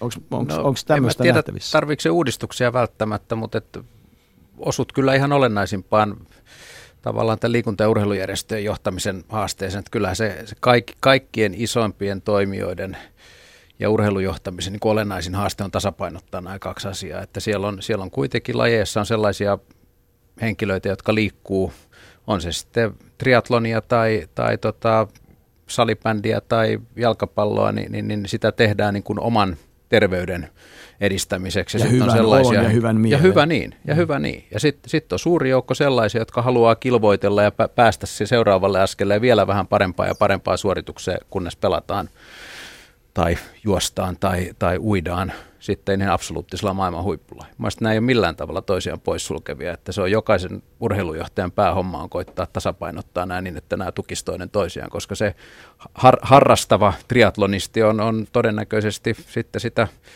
huipulle pyrkivän, se tietää suoritustason erittäin hyvin ja seuraa sitä eri, äärimmäisen mielellään. Ja, ja se voi olla sitten taas, harrastaja voi olla eri rooleissa yhteiskunnassa, on sitten tukijana tai kannusteena tai vaikka sponsorina mukana, että nämä ei ole millään tavalla toisia poissulkevia. Jari.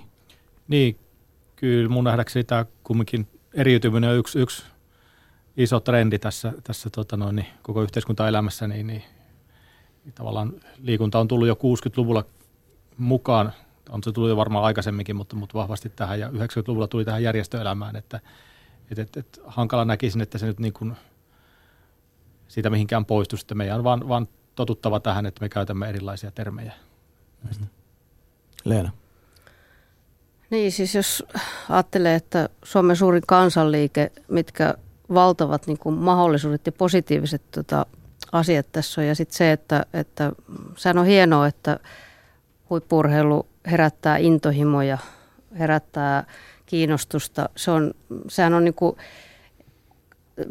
sehän on äärimmäisen positiivinen asia ja parhaimmillaan, mihin Kimmokin viittasi, se, että, että tässä puhutaan suomalaista liikunta- ja urheilukulttuurista ja nämä tukee toinen toisiansa ja, ja, ja siitä voi syntyä niin kuin mahtava kokonaisuus niin, että, että miten ollaan sitten osa sitä suomalaista kulttuuria, suomalaista yhteiskuntaa ja myös monelta osin edelläkävijänä ja tuomassa sinne niin kuin asioita. Mä, mä näen tämän erittäin vahvasti näin, että, että tässä on niin yhteiset mahdollisuudet, ei vastakkainasettelua, ei, ei tuota erilleen menoa, vaikkakin tunnistan tietysti nämä historian haasteet ja, ja tämän, mitä kuvasit, mutta, mutta ehdottomasti niin kuin Pitäisikö sitä viestiä kuitenkin vielä selkeyttää? Todennäköisesti ja, ja kyllähän siellä sitten vaikka nyt mennään nyt siihen rahoitukseen, joka on tietysti sellainen konkreettinen termi, niin, niin, niin katsotaan sitten sitä ammattilaisurheilua ja, ja sitä oikein huipulla olevaa huippurheilua, niin, niin, niin kyllähän siellä monella tapaa lähestytään elinkeinotoimintaa.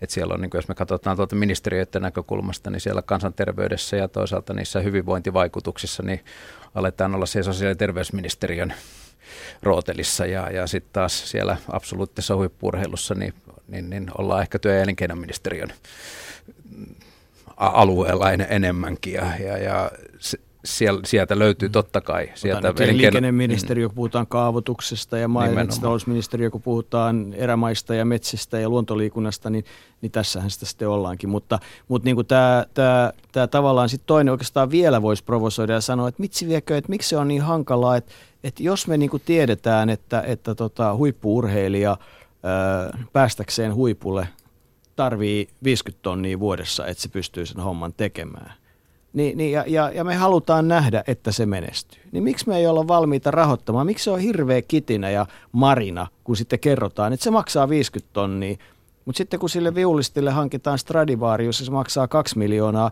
ja se on oikein, niin pitää tehdäkin, niin, tota, niin, niin se on niinku ihan hienoa yhteiskunnassa. Et, et, joskus tuntuu siltä, että kun kerrotaan, mitä asiat maksaa ja että tämän verran pitää pistää, jos halutaan tuloksia, niin se on ihan hirveän paljon. Niin, niin tunnistatteko tämmöistä ilmapiiriä millään tavalla? Leena. No varmaan osittain, mutta sitten taas toisaalta, jos miettii tässä viimeaikaisten niin kuin ihan julkisuudessakin noussut urheilijoiden sosioekonominen asema ja ne haasteet, niin oikeastaan tässä on myös tullut minun mielestä toisenlaista, että, että, että on tunnistettu ja, ja varsinkin yksilajien urheilijoilla niin kuin nämä ongelmat ja, ja, ja selkeästi myös niin kuin halutaan panosta ja tukea nimenomaan silloin, kun se kohdistuu sinne suoraan niin kuin urheilijoihin ja, ja siihen urheilijan arjen ja niiden niin kuin potentiaalisten talenttien tukemiseen. Että, ja ja tämä, tämä ilmiö näkyy esimerkiksi tuolla akatemiaympäristöissä, että, että se, selkeästi että kaupungit on valmiita panostamaan enemmän ja enemmän niin kuin siihen urheilijoiden päivittäisharjoittelun niin kuin olosuhteiden tukemiseen ja niin päin pois. Että. Jari.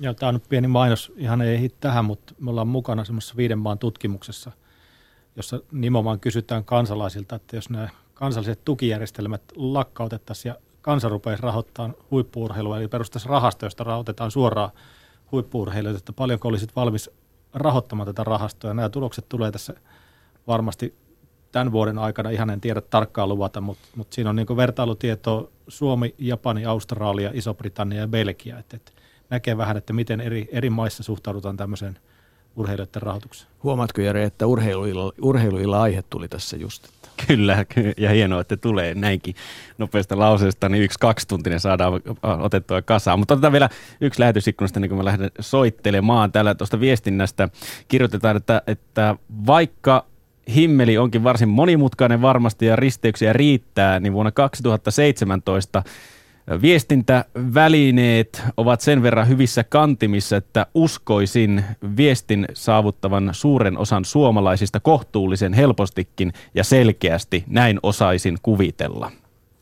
Osataanko kuvitella näinkin? Mutta kyllä tämä aikamoinen Hyvin. maailma on ollut, kun säkin olet tuossa viestintämaailmassa ollut mukana, niin, niin kyllähän tämä niin kuin erilaisten välineiden. Muistan, kun joskus aikanaan kerroit mulle, että et muuten katso televisiosta mitään, vaan katsot ainoastaan niin kuin joltakin muulta välineeltä ja mietit, että miten se on mahdollista. Tänä päivänä on sitä mieltä, että se on yrittäen paljon mahdollista. Joo, pitää paikkansa. Siitä, siitä on jokunen vuosi aikaa, mutta kyllä se, se, siinähän televisionkin käsite on muuttunut, että semmoista live-television katsomista, niin, niin, niin kyllä se aika nollissa edelleen on. Että kyllä ne, tuota. sportti taitaa olla yksi harvoja asioita, minkä muuten livenä ihmiset haluaa katsoa televisiosta, mutta melkein kaiken muun ää, tietty sukupolvi, niin ei se anna enää aikaa niin paljon, että menen istumaan ja odottamaan, että uutiset alkaa, vaan katson ne juuri nyt tässä, kun haluan. Jouko, kaikella kunnioituksella tee ohjelmatarjontaa kohtaan, niin sieltä striimien maailmasta löytyy hieman vielä laajempi valikoima kuin live TVstä. Niin, niin tätä juuri tarkoitan, mutta, mutta tota, nyt ollaan kuitenkin tässä talossa, joka on yrittänyt, ja sitä paitsi tämänkin talon striimien maailmasta löytyy muuten aika paljon Kyllä. asioita. No niin, mutta tota, tämä kaiken kaikkiaan on oma kysymys. Otetaan hei kunnat mukaan keskusteluun, otetaan yhteys, kuulostellaan ennen kaikkea nyt sitä yhtä isoa rasottajaa. Eli edelleen mä sanon sen, että, että niin kun kunnat, kaupungit, niin jos suuruusluokka on oikea, niin investoinnit mukaan lukien noin 700 miljoonaa tunkee tähän. Eikä tietenkään sen takia, että haluaa laittaa rahaa, vaan sen takia, että se on varmasti tässä sotemaailmassa yksi tärkeä investointi, että, että tota, ennaltaehkäisevä työ on kuitenkin aika paljon halvempaa kuin se jälkeenpäin tehty, mutta, mutta varmasti sieltä voisi löytyä lisäresursseja myös tähän puoleen ja, ja otetaan yhteys Kotkan liikuntajohtaja Antti Mattila. Hyvää iltaa Kotkan suuntaan, jos siellä muuten No niin, olet. joo, hyvää iltaa, hyvää iltaa, kyllä olla. Joo. No tota, äh, oletko kuunnellut meidän keskusteluaan vai tuletko, tuletko niin kuin suoraan ikään kuin puhelimen ääreen? No suoraan puhelimen ääreen, mutta kyllä mä nyt kuuntelin tuossa jonkun aikaa ja ihan mielenkiintoista keskustelua ja ja tuota, no siinä mielessä tietysti onnittelen tuossa, tuossa tuota, niin, niin Kimmo Lipposta ja myös Jari Lämsää. Me oltiin nimittäin tuossa meidän täällä paikallisen liikuntalautakunnan puheenjohtajan kanssa ihan mentiin paikan päälle, paikan päälle tähän julkistamistilaisuuteen, tähän, tähän ulkoisen, ulkoisen tuota, niin arvioinnin julkistamistilaisuuteen ja pidin kyllä paljon, että peukkuja annoin siinä puheenjohtajan nähden, että, että tuota, niin suoraa ja selkeää puhetta kyllä. No kun kerran kuuntelit sen tilaisuuden ja olet ilmeisesti raporttiin tutustunut, niin mitä itse nostasit sieltä esiin?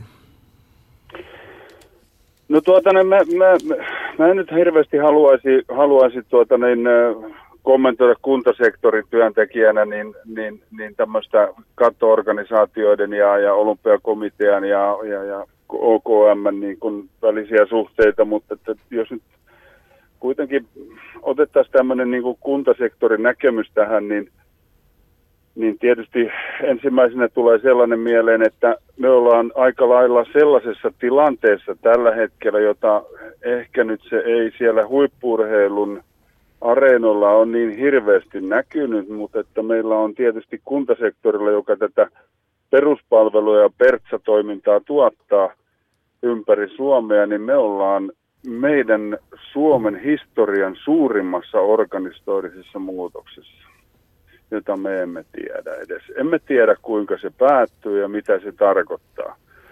Siellä, siellä kuitenkin nyt tarkoittaa sitä, että noin puolet palveluista siirtyy erilliseen hallintoorganisaatioon – mikä sen lopputulema ja kuinka hyvä siitä tulee ja niin edespäin, mutta mi, mi, millä tavalla kunnan rahat jaetaan jatkossa ja näin päin pois. Mutta sanotaan näin, että liikunnan osuus siitä, niin liikunnan osuus ymmärtääkseni pitäisi kasvaa. Eli mitä se tarkoittaa? Se tarkoittaa sitä, että jos se osataan ottaa. Ja nyt sitten siihen, että me päästään tähän kilpaurheiluun, niin se tarkoittaa tietysti meillä sitä, että että tuota niin, ilman, että mä yritän olla nyt kaikkien kuntien suulla puhua tässä, niin, niin, tuota, niin meidän näkökulmasta se tarkoittaa tietysti sitä, että me, me ei missään tapauksessa nähdä sellaista järki, järkevää toimintaa, järkevänä toimintana sitä, että, että kilpaurheilu, en puhu edes huippuurheilusta, kun puhutaan niin kuin kuntatasolta, vaan puhun kilpaurheilusta, niin niin, ja sitten liikunta niin, että siinä jotain tapahtuisi, jotain eriytymistä tai muuta, vaan että ne kaikki halutaan nähdä jatkossakin samassa ja hyvin arvokkaana. Ja kyllä minä näen niin kuin kuntasektorilla niin kuin halukkuutta, kun kuuntelin sen verran tuossa, että, et, et, että niin kuin, jos puhutaan nyt siitä pienestä lisäsatsauksesta huippuurheiluun, niin organisoimalla – järkiperäistämällä, jämäköittämällä hallintoa ja, ja tukemalla myös kuntasektori, joka kyllä hyvin lahjakkaasti unohtuu monesti täällä. Eli se, että kuntasektori on kuitenkin suurin yhteistyökumppani huippuurheilulle, sanotaan mitä sanotaan. Valtio jää toiseksi mennen tullen. Ja tämä tarkoittaa siis sitä, että kuntasektorin kanssa ensimmäisenä keskustellaan. Se pitäisi tapahtua meillä on tämmöinen 15 on siis tuota niin, Sari Virran pyörittämä 15 isoin kun, isomman kunnan ja muutaman muun kunnan keskinäinen keskustelufoorumi. Ja tota, niin kyllä mä niin näkisin, että tässä olisi hyvä saada, niin kun, kun kerran puhutaan ja peräänkuulutetaan Eskorannonkin sulla, niin puhut, puhutaan tällaista avoimesta keskustelusta, niin eiköhän se kuntasektori ole syytä ottaa jo pikkuhiljaa mukaan. Me ollaan kyllä siitä sanottu monet kerrat ja, ja tämä nyt, minkä takia näin, että näin katkeralla sävyllä, niin johtuu vaan siitä, että että me puhutaan siitä, että meillä on tosiaan, tosiaan niin kuin näitä, näitä urheilu, huippuurheilun organisatorisia muutoksia tehty ja se on hyvin sekavaa. Ja sitten jos me lisätään siihen se, soppaan vielä sellaisia asioita, että me aletaan puhumaan ylläpidosta ja niin kuin liikuntalaissa puhutaan, niin ylläpidon, ylläpidon kehittämisestä ja, ja, ja, ja, ja, niin, ja tällaisista asioista, niin se tarkoittaa tietysti liikuntarakentamista. Ja sitten, sitten meiltä kysytään OKM osalta ja meiltä kysytään ö, AVin osalta ja meillä kysytään maakuntahallinnon osalta ja sitten urheiluseurat vielä keskenään, keskenäänkin vähän kilpailee paikallisestikin ja, ja, ja näinpä pois. Niin tässä on semmoinen aikamoinen soppa, joka kyllä hyvin niin kuin kuvastuu niin kuin megamuodossa tässä Kimmon ja Jarin Jarille terveisiä, mutta Jari tuntee Kotkankin, kun on sotkeutunut moniinkin tutkimuksiin, jossa on ollut mukana ja Kotkankin tuntee kyllä hyvin, että terveisiä vaan Jarille sinne. Mutta tota, niin tämä tää, tää, niin kun, tää kokonaisuus, niin nyt kun sitten katsotaan, että täällä yksittäinen vaatimaton virkamies yrittää ajatella niin huippurheilun parasta, niin tuota, tämä kissahännän veto, jos nyt näin voisi lainausmerkissä sanoa, niin se on hyvin, hyvin moninainen. Ja kyllä, kyllä täytyy sanoa, että ei tämä ole helpointa tehtävää. Ja kyllä siinä niin kuin sitten huutaa sellaista pientä apua siitä, että – selvitetään ja selkeytetään näitä juttuja. Ja enkä mä tarkoita yksin sitä, että keskitetään kaikki Helsinkiin, vaan sitä, että esimerkiksi tässä tapauksessakin niin Kaakon kulma, niin se on aika monen tyhjä. Ja kyllä jos me aletaan katsoa pikkusenkaan historiaa, eikä suinkaan neljän vuoden päähän, vaan katsotaan vähän pidemmälläkin ja tähtäimellä, niin haja-asutusalueelta on tullut montakin olympiavoittajaa.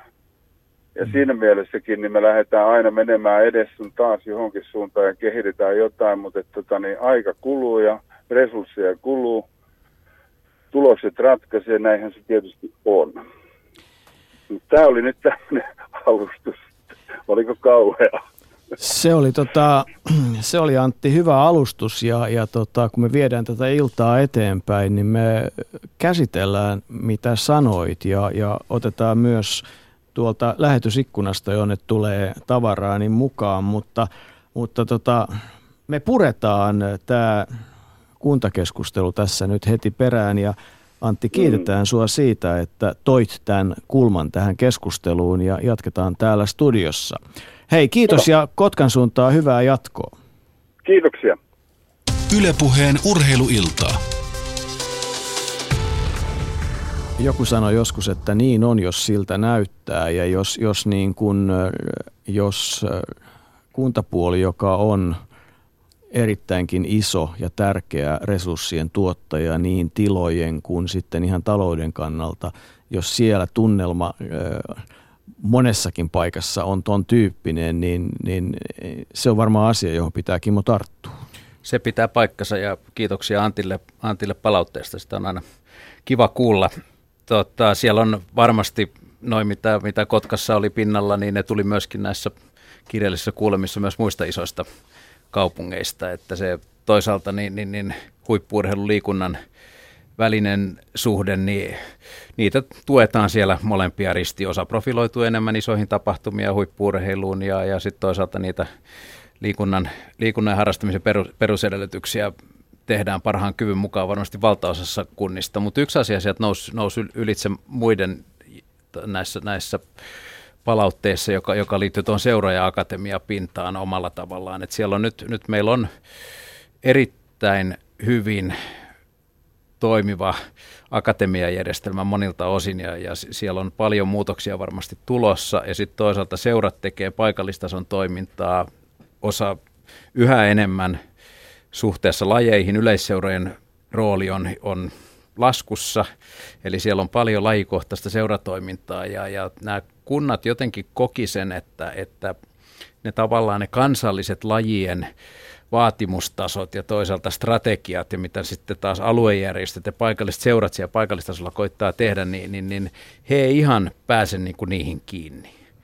Ja, ja siinä, on, siinä on varmaan siinä meidän himmelissä aika paljon – parantamisen varaa, että, että miten, miten ne yhteiset tavoitteet, vaikka nyt seurat, akatemiat, aluejärjestöt, lajit, niin siinä on taas yksi Leenaa katon tässä, että semmoinen pienimuotoinen viestinnällinen haaste varmaan. Joo, ja Leena, Leena nyökkäilee, että se on juuri näin, että me ei, ei puhuta tässä, kun puhutaan rooleista ja, ja, ja selkeyttämisestä ja kirkastamisesta, niin me ei puhuta pelkästään niin kuin valtakunnan toimijoista, vaan kyllä tämä alueellinen toiminta ja toimijoiden jatkossa selkeämmin yhteiset tavoitteet ää, ja, ja roolitukset ja koordinaatio, niin se on vähintään yhtä tärkeä asia. Ja, ja koska siellä ollaan sitten sen liikkujan ja urheilijan päivittäis niin kuin valmentautumisen ja liikkumisen ratkaisussa ja pinnossa. Että erittäin tärkeä asia. Ja sitten kyllä mä myös tämän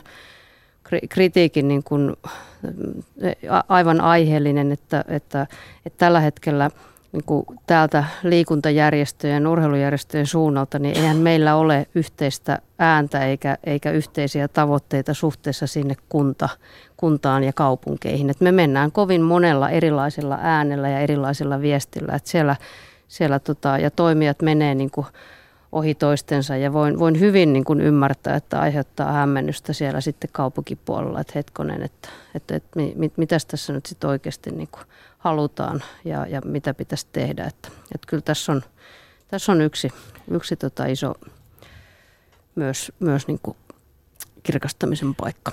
Eli, eli tavallaan taas tullaan siihen samaan asiaan, että niin kuin tavallaan semmoinen selkeä näky, semmoinen selkeä viesti, että mitä me oikein ollaan tekemättä ja sitten ehkä semmoinen selkeä huippuurheilun yhteiskunnallinen perustelu, jos tämmöistä sanaa käytetään. Ää, ja ja niin kuin, että et, et kovin monilla eri tavoilla. Et, et pitäisi olla kuitenkin yksi joku selkeä näky jollakin tavalla, yksi tavoite. Mik, miksi sitä halutaan sanoa vai mitä sanoo Jari? Joo, tai me... useampia tietysti, mutta että yhdellä, yhdellä viestillä. Niin, mun, mun käsittääkseni tietenkin se voidaan kysyä, että onko se ymmärretty, mutta tämä, esimerkiksi tämä urheiluakatemia on aika selkeä viesti ollut, ollut uudenlainen sinne kohti niitä kaupunkeja, että halutaan tehdä.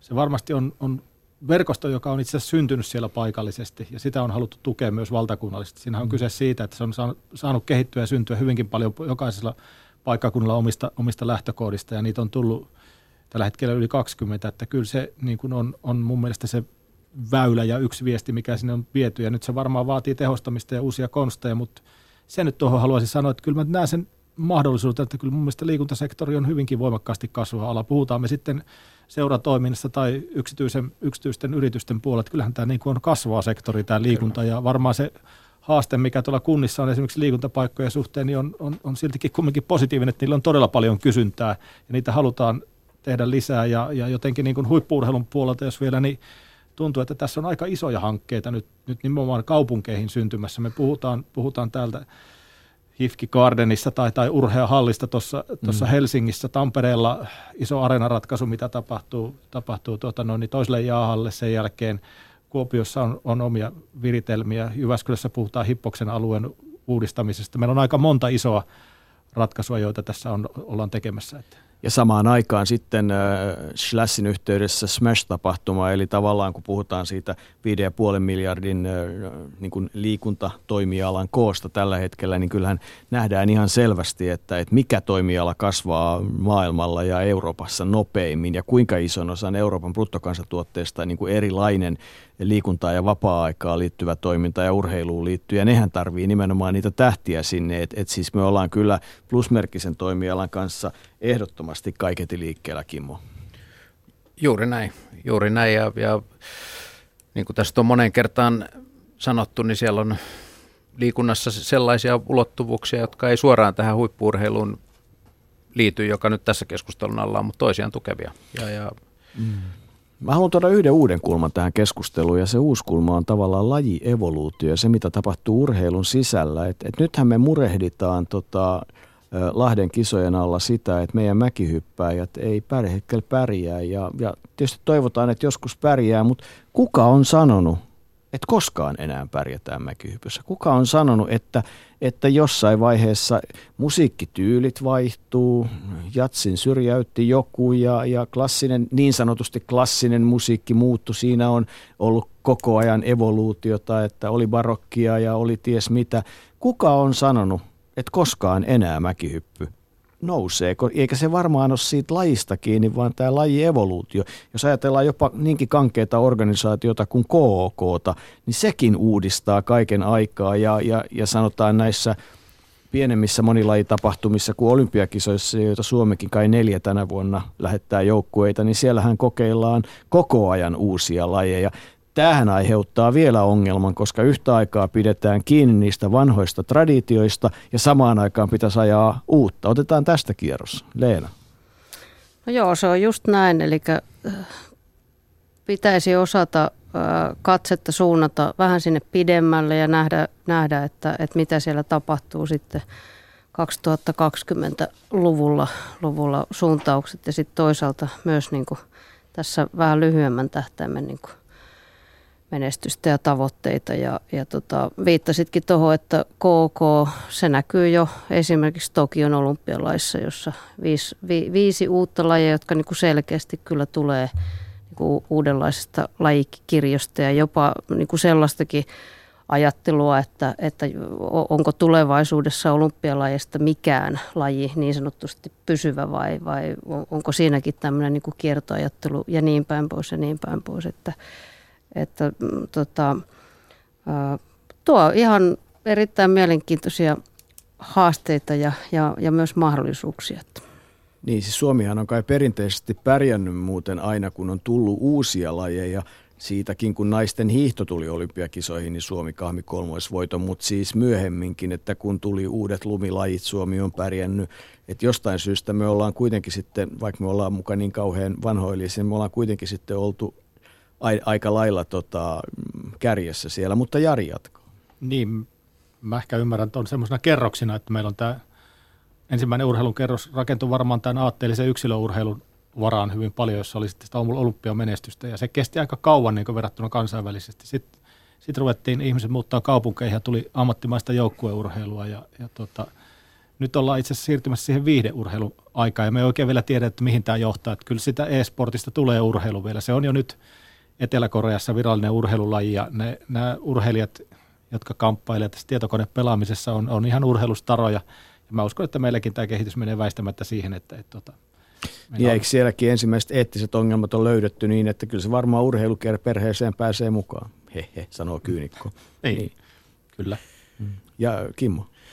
Niin, kyllähän se on sitten esports tai sitten vähän ehkä pidemmän historian omaavat elämäntapalajit. Lumilautailu tuli tuossa jo mainittu, että, että on se johonkin Vancouverin olympialaisiin valmistautuessa, niin, niin, niin se oli varmasti monelle konservatiivi urhe, urheilua seuraavalle yllätys, että kuin, kuin sitä halfpipein korkeutta pitää muokata, että päästään treenaamaan juuri niitä tuplakorkkeja, mm. mitä, mitä, mitä se kisoissa pitää esittää. Ja, ja varmasti niin mitalit tyydytti ihan yhtä paljon kuin, kuin perinteisimmissäkin lajeissa, mutta että jos keittaus on olympialajilistalla jat, jatkossa, niin kyllä se tuolle Leenan ja kumppaneiden johtamalle huippurheiluyksikölle niin, niin, niin aiheuttaa sitten taas sen urheilujärjestelmän kannalta myöskin haasteita, koska se kulttuuri, millä näitä lajeja harjoitellaan, niin, niin, niin ei välttämättä seuraa ihan samanlaista systeemistä lähestymistapaa kuin ehkä jotkut perinteisemmät lajit.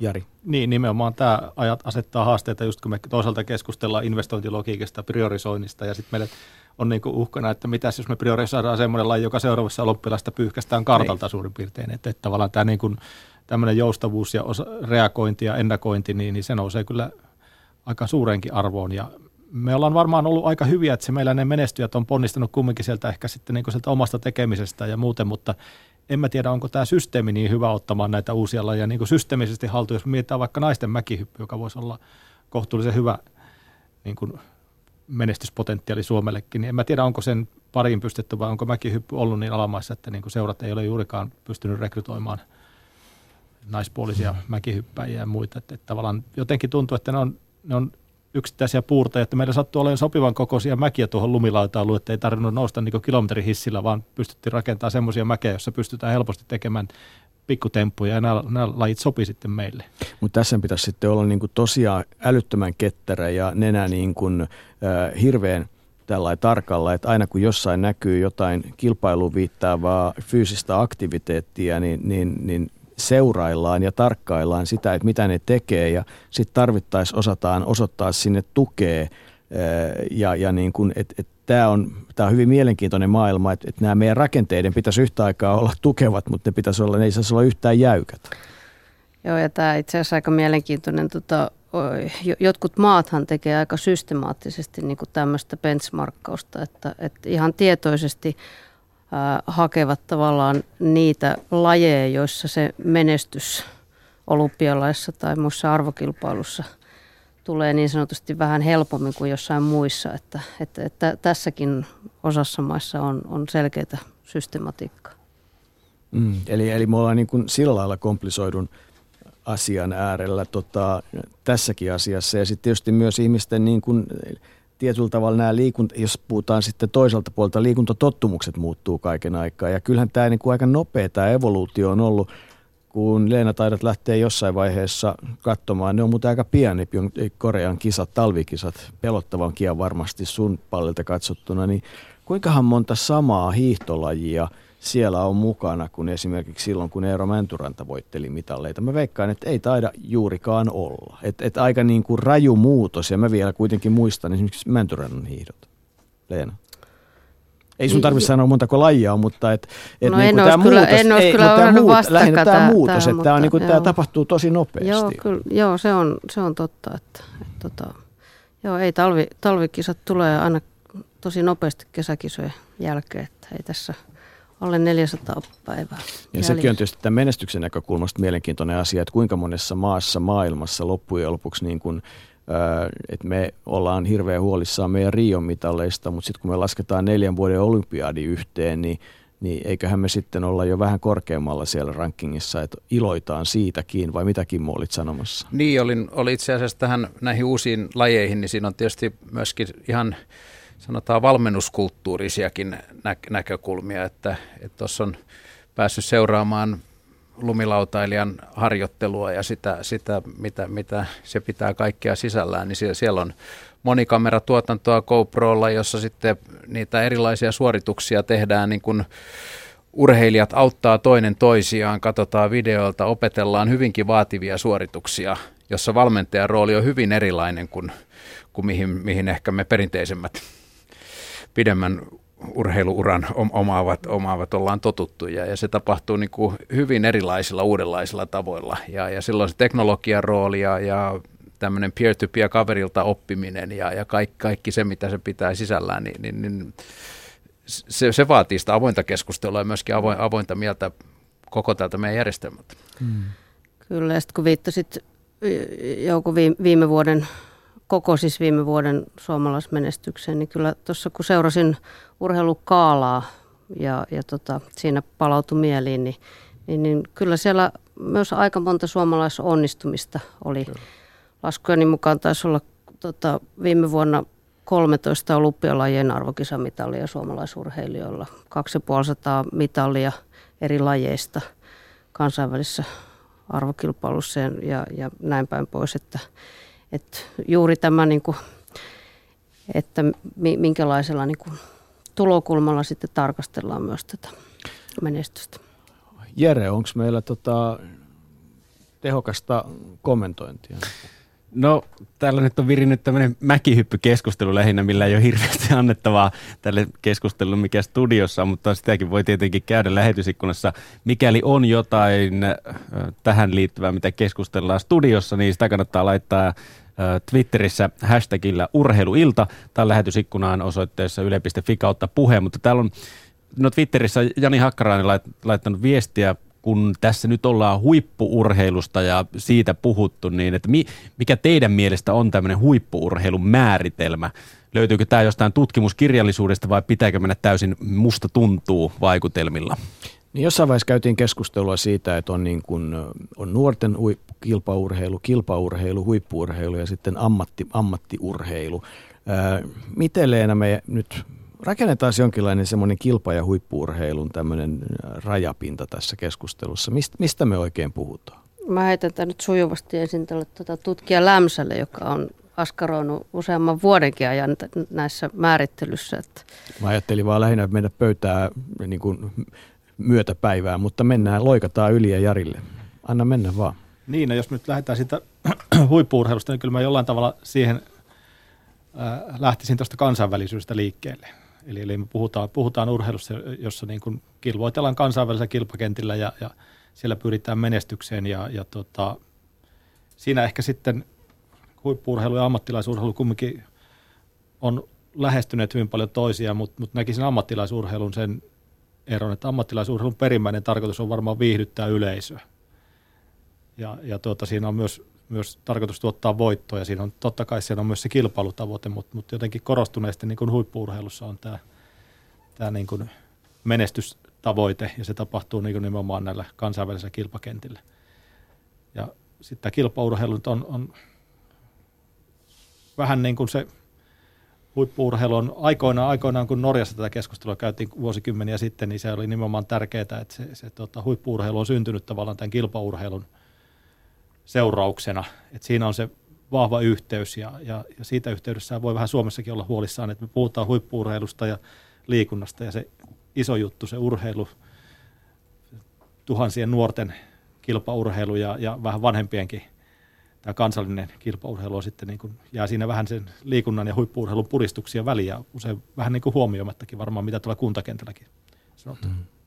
Jatka Kimmo J. Lipponen siitä. Otetaan oikeastaan väliin se informaatio, että ketä meitä studiossa on, koska se on kuitenkin olennaista, jos kuunnellaan. Eli Leena Paavolainen, johtaja huippurheiluyksiköstä ja Jari Lämsä on asiantuntijana kilpa- ja huippurheilun tutkimuskeskuksessa Kihussa ja Kimmo J. Lipponen, joka on kirjoittanut tuon urhe- ulkoisen arvioinnin, niin hän on arvon toimitusjohtaja, mutta jatka Kimmo. Niin sellaista hyvin kirkasta huippurheilun määrittelyä, joka kattaisi kaikki lajit ja selkeästi määrittelisi jonkun urheilijan tason huippuurheiluksi tai kilpaurheilijaksi, niin sellaista eksplisiittistä määrittelyä meillä ei ole. Ja, ja se on esimerkiksi liikuntalaissa, jos oikein sen sanamuodon muistan, niin siellä taidetaan sanoa jotakuinkin niin, että, että puhutaan kansallisesti merkittävästä ja kansainväliseen menestykseen tähtäävästä urheilusta, mitä Jarikin tuossa sanoi, että se kansainvälisen menestyksen rooli siellä on, on, on tärkeä, mutta myöskin se kansallinen merkittävyys, että me, meillä on eri, eri lajeissa, niin ehkä se huippuurheilu, jokainen laji määrittelee sen tällä hetkellä vähän eri tavalla. että se mm. jalkapallo huippuurheilu, jääkiekko huippuurheilu, ne tasot on osin katsojan silmissä ja, ja osin sitten niiden tekijöiden mielissä, mutta, mutta sellaista niin kuin tiukkarajaista määrittelyä, joka kattaisi kaikki lajit, niin meillä ei Suomessa tällä hetkellä löydy.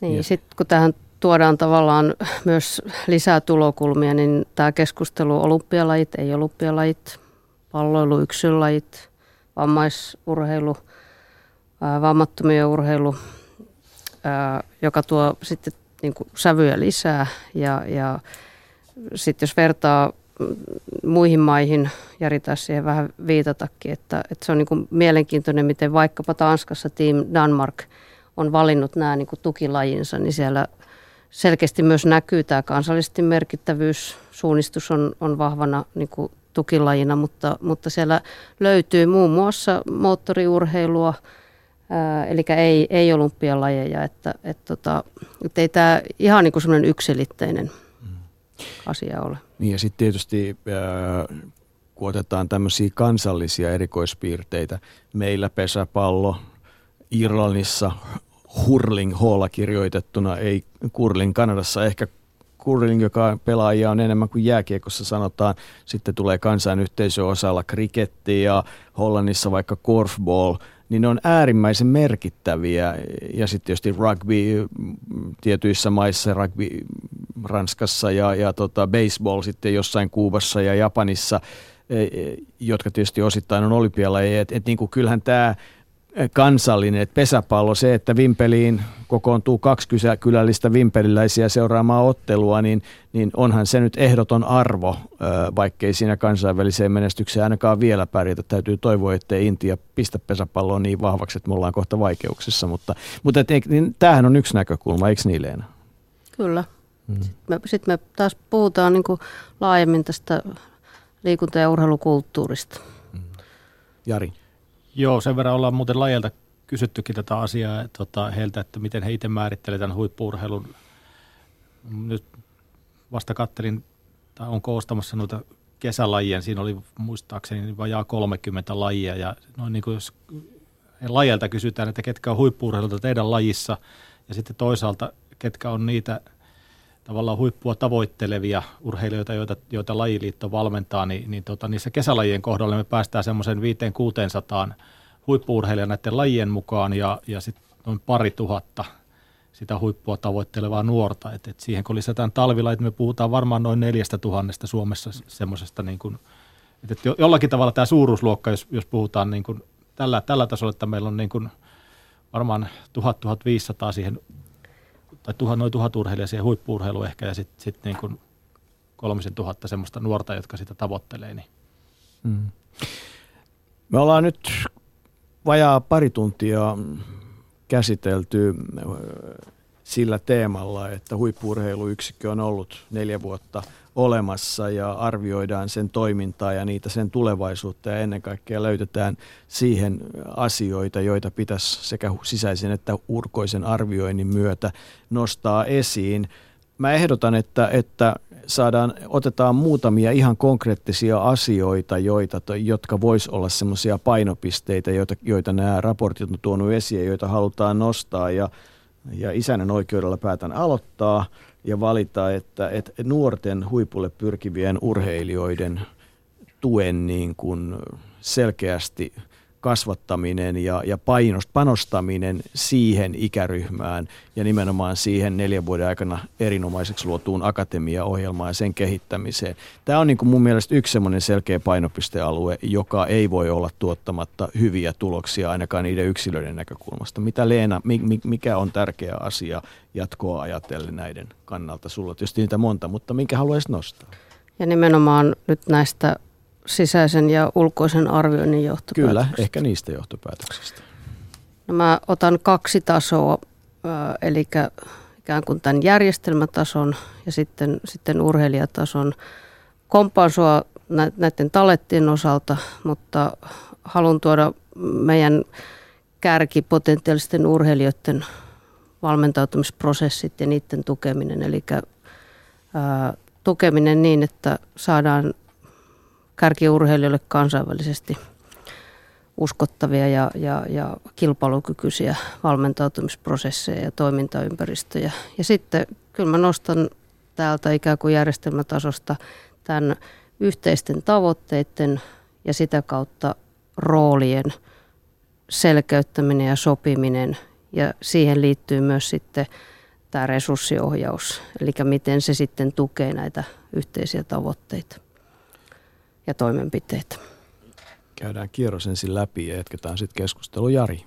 No mä jatkan tuohon vähän tuohon Leenan viimeisen, mä niin kuin tavallaan, että on, on opittava keskustelemaan vielä suuren yleisön kanssa, että, että mitkä ne tavoitteet on ja miten niihin pyritään. Että, että ilman sitä niin tämä systeemi ei tule säilymään mun mielestä. Kimmo J. Joo, joo samoilla linjoilla, että, että se tavoitteen asetanta on, on tietysti tärkeä, mutta että niistä tavoitteista sitten tulisi johtaa konkreettisia toimenpiteitä ja, ja niillä olla jotkut välitason mittarit. Me puhutaan paljon menestymisestä ja näistä tietysti mitalit silloin korostuu ja se on kuitenkin se, millä, missä tahansa lajissa, niin se nuoren urheilijan kehittyminen maailmanmestaruus tai olympiatason mitalistiksi, niin se on aika pitkä polku, että niitä, niitä välitavoitteita ja niitä askelmia, että me nähdään, että ollaanko me pystytty – järjestelmänä auttamaan sitä, sitä polkua, niin, niin jollakin tavalla sieltä, sieltä pitäisi löytää niitä kommunikoitavia välitavoitteita myöskin, eikä pelkästään katsoa sitä jossain hamassa tulevaisuudessa olevaa osin niin. ehkä visiomaistakin tavoitteita. Ja sitten kun on niitä välitavoitteita ja arviointipisteitä, niin jos tulokset ei ole toivottavia, niin sitten ollaan taas siinä tilanteessa, että hahaa, sekin on hyvää informaatiota, koska on joku kyky muutokseen. Että et eihän niin kuin taas, että jos, jos sitä valmennusta tehdään ja valmennus menee poskelle ja tulokset laskee, niin, niin, niin sehän on musta parempi tieto kuin se, että ollaan kokeiltu kaikkea mahdollista tai ollaan tehty samalla tavalla ja koko ajan tilanteet, tilanne pysyy ennallaan. Että et niin tavallaan tämähän on semmoista, kun limiteillä mennään, niin äärimmäisyyksiin mennään. Mutta mennään takaisinpäin kierrosta. Haluatko Jari vielä laventaa? No, tota, Meillä on ollut urheilija keskiössä teema. Ehkä nostaisin siihen myös valmentajan mukaan. Tota, meillä on panostettu nuorten olympiavalmentajiin tavoitteet oli, oli ainakin jossain vaiheessa aika kovat niiden, niiden määrän kasvattamiseksi ja, ja, ja tuota, ammattivalmentajien määrä on kasvanut. Se ei välttämättä ole kasvanut huippuurheiluyksikön toimesta, mutta tässä verkostossa ja sitten sit varmasti näissä etenkin ammattilajeissa niin niitä on tullut lisää. Ja se, niin se, tavallaan se valmennuksen, että ne on kumminkin, me puhutaan alle 2000 ammattivalmentajasta Suomessa päätoimisesta. Sitten meillä on noin 80 000 valmentajaa kaiken kaikkiaan, niin ne ammattivalmentajat ei tätä kokonaisuutta, kokonaista tule ratkaiseen, että, että tavallaan siihen valmentamiseen ja valmentajuuteen täytyisi niin kuin ehkä, ehkä kokonaisuudessaan paneutua ja sinne kehittää myös, myös ratkaisuja, joilla hyvät ja innokkaat valmentajat pystyy tekemään vaikka osa-aikaista valmennusta sujuvasti osana, osana tavallaan toteuttaa kahta uraa ole, olemalla jossain ammatissa ja toimimalla valmentajana, että tähän toivoisi ehkä, ehkä ratkaisuja. Tämä tuli vähän ehkä out of the box, box nyt, en tiedä oliko se nyt välttämättä kummankaan arviointiraportista, mutta, mutta tota noin. Ei, ei, antaa mennä vaan. Leena. No, no se oli kyllä siinä, siinä sisäisen arvioinnin niin kuin yhtenä näistä keskeistä johtopäätöksistä ja toimenpiteistä, eli valmentajuuden vahvistaminen ja nimenomaan pää, päätoimisen ja ammatti, ammattivalmentajuuden vahvistaminen. Tota, mä laajennan vähän tätä niin tähän osaamiseen, eli, eli kyllä se, me ollaan osaamisesta puhuttu tänä iltana li, liiankin vähän varmasti, eli taas jälleen kerran pienen maan yhtenä kilpailuetuna vahva osaamisen kehittäminen ja jakaminen ja nimenomaan sen, sen vahvistaminen siellä urheilijan päivittäisharjoittelun pinnassa. Ja silloin me puhutaan tietysti tästä valmennusosaamisesta, eli valmentajuudesta, mutta me puhutaan myös sitten osallistuvasta asiantuntijatoiminnasta. Ja, ja toki sitten huippurheilun tutkimus- ja kehittämistoiminnasta, että miten se sitten vahvistaa tätä osaamista. Mä haluan ottaa vielä tähän keskusteluun. Kimmo voi jatkaa ennen sitä. Niin, tuohon osaamiseen tietysti samaa mieltä valme, valmentajuudesta ja, ja myöskin siitä, mikä, mikä tuolla kuulemissa tuli aika selkeästi, että, että oli aika vahva palaute tai erittäin vahva palaute siihen, että meillä ei välttämättä kaikissa lajeissa ymmärretä, mikä kansainvälinen vaatimustaso siellä ihan huipulla tällä hetkellä on. Että meillä on valmennusosaamista kyllä, mutta sitten kun puhutaan huippuurheilusta, niin että kuinka kova se vaatimustaso tällä hetkellä oikeasti on. Ja, ja sitä, sitä niille valmentajille, jotka, jotka pyrkii sitä omaa osaamistaan kehittämään niin kovaksi, että se. Sillä tasolla myös, myös toimii, niin, niin sitä ehdottomasti kannattaa tukea. Mutta sama pätee myös urheilujohtamiseen, että, että kyllä meillä tarvitaan myös urheilujohtajuutta ja sen, sen kehittämistä niin kuin e- mm. esimerkiksi varainhankintaan ja siihen yksityisen sektorin rahoitukseen ja siihen, että kun, jos niitä resursseja on tällä hetkellä rajallinen määrä, niin, niin, niin mä en usko, että julkisen sektorin varat, ei kunta eikä, eikä valtiotasolla, niin ne eivät todennäköisesti tule merkittävästi nousemaan, niin sen takia laajalaista osaamista myöskin sinne yksityissektorin rahoituksen hankkimiseen tarvitaan lisää. Onkohan tämä perinnekin jollain tavalla meidän niin kuin yhtä aikaa vahvuus, mutta riesa nyt tässä tilanteessa tuli mieleen se, että kun ennenkin tehtiin näin, niin näin tehdään myös jatkossa ja se tuli esiin jossain vaiheessa, kun pääsin tutustumaan professori Paavo Komin työhön ja siinä oli yksi tämmöinen hauska esimerkki siitä, että minkälaista voi olla, kun keksitään, että näin meidän hyppääjien, mäkihyppääjien aikana olisi pitänyt saada paljon enemmän hyppyjä. Ja sitten tota, kun keksittiin, että jos ne vietäisi vaikka tota, autolla ylös ja olisi hissi, että ne voisi hypätä sen kymmenen hypyn sijaan vaikka sata hyppyä, että se hioutuisi se mitä 0,1 sekuntia siellä nokalla, niin tota, ensimmäinen kommentti oli se, että onko se niin huonossa kunnossa, että ne pitää viedä sinne tällä lailla, että kyllä me ennen jaksettiin kävellä sinne, että ei tule kuuloonkaan. Onko tämmöistä ilmapiiriä vielä suomalaisessa huippuurheilussa, että, että niin kuin tavallaan menneisyyden, kun ennenkin tehtiin näin, Leena? Varmasti, varmasti on, on sitäkin, että, että tota, mutta myös selkeästi semmoista innovatiivisuutta ja eteenpäin katsomista. Ää, otan sen verran kiinni tuosta, mitä Kimmo sanoi tähän omaan varahankintaan, että, että siinäkin jäämme muun muassa muista Pohjoismaista todella paljon jälkeen, että, että siinä on yksi sellainen osaamis, varmasti osaamisalue, mutta että myös paremman tekemisen paikka, että, että miten sitä pystymme jatkossa tekemään paremmin ja myös löytämään siihen erilaisia ratkaisukeinoja. Onkohan sekin vähän viestintäongelma? Onko viesti kirkas niin, että on kiva lähteä mukaan, mutta järjellä on tullut jotakin. Joo, Heikki Huvinen on kirjoittanut tästä kansainvälisestä menestyksestä, mistä nyt puhuttiin ja sivuttiin tuossa äskenkin, että kansainvälinen menestys on vahvasti myös suhteellista. Kun muut ottaa ripeitäkin edistysaskelia, niin silloin oma taso näyttää usein heikolta, vaikka sitä ei välttämättä ole. Minkälaisia mietteitä teillä on tästä? Täsmälleen näin. No joo, siis jos ta- otetaan tarkastelua per capita, eli, eli tuota, samankokoiset maat kuin Suomi, niin muistatko Jari, missä Suomi tällä hetkellä, Norja taitaa olla siellä aika, a, aika kärki, kärkisijoilla. Suomi on liikkunut siinä vähän yli 10, 10 tuota sijoituksella, eli 12 vai 14 sijoituksella. Että se tietysti heti tuo vähän erilaisen tulokulman myös tähän tarkasteluun. Se on tietysti ihan totta ja sitten täytyy muistaa, että maailman muutos ei suinkaan lopu tähän päivään ja, ja tota, koko ajan tulee entistä enemmän maita, jossa nähdään, että, että urheilu on tärkeä osa onko se sitten viihdettä vai onko se sitten hyvinvointia vai onko se sitten muuta, mutta se ei ole enää pohjoiseurooppalaisten muutamien maiden yksinoikeus tai Amerikan yksinoikeus, että aikamoisia evoluutioita varmaan vielä tullaan näkemään. Tota, käydään vielä yksi kierros. Minkälainen miete jää? Ollaanko me menossa kohti oikeaa suuntaa eteenpäin? Tiedetäänkö me missä mennään, Leena? Oletko toiveikas? No kyllä, kyllä ehdottomasti. Muitakin kuin viran puolesta.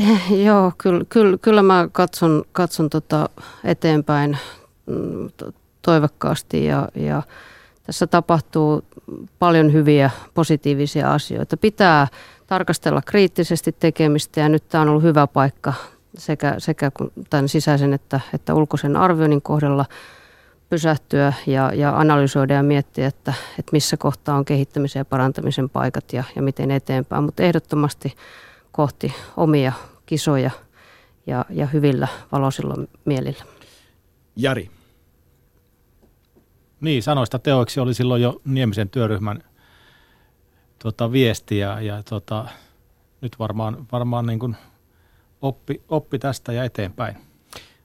Ja Kimmolle lopuksi erityiset kiitokset mielenkiintoisesta ja hyvästä raportista ja raportoinnista. Kiitos ja, ja se oikeastaan nyt summaa tämänkin, että, että kritiikkiä pitää olla, mutta ratkaisuehdotuksia ja, ja ratkaisuhakuisuutta, jota tässäkin on havaittu. Urheilukansanradio. Kuinka nuoria poikia on käytetty hyväksi jalkapallovalmentajat niin voitaisiin pikkasen penkasta sitä, miten Suomessa tämä sama asia on. Urheilukansan radio. Toimittajat lausuu näitä ihmisten nimiä suurin piirtein miten sattuu, että, että siihen pitäisi ehkä jotain parannusta saada. Urheilukansan radio. Kyllä pikaluistelukin varmaan tarvitsee paremmat olosuhteet ja niin pystytään treenaamaan Suomessa, ei tarvitse lähteä Saksaan tai muualle päin harjoittelemaan. Urheilukansan radio. No kyllä se varmaan niin, että ei, ei enää tota, niin, näitä tämmöisiä kiellettyjä aineita, niin ei niitä käytetä sinne. Urheilukansan radio. Torstaina Yle puheessa kello 18.03.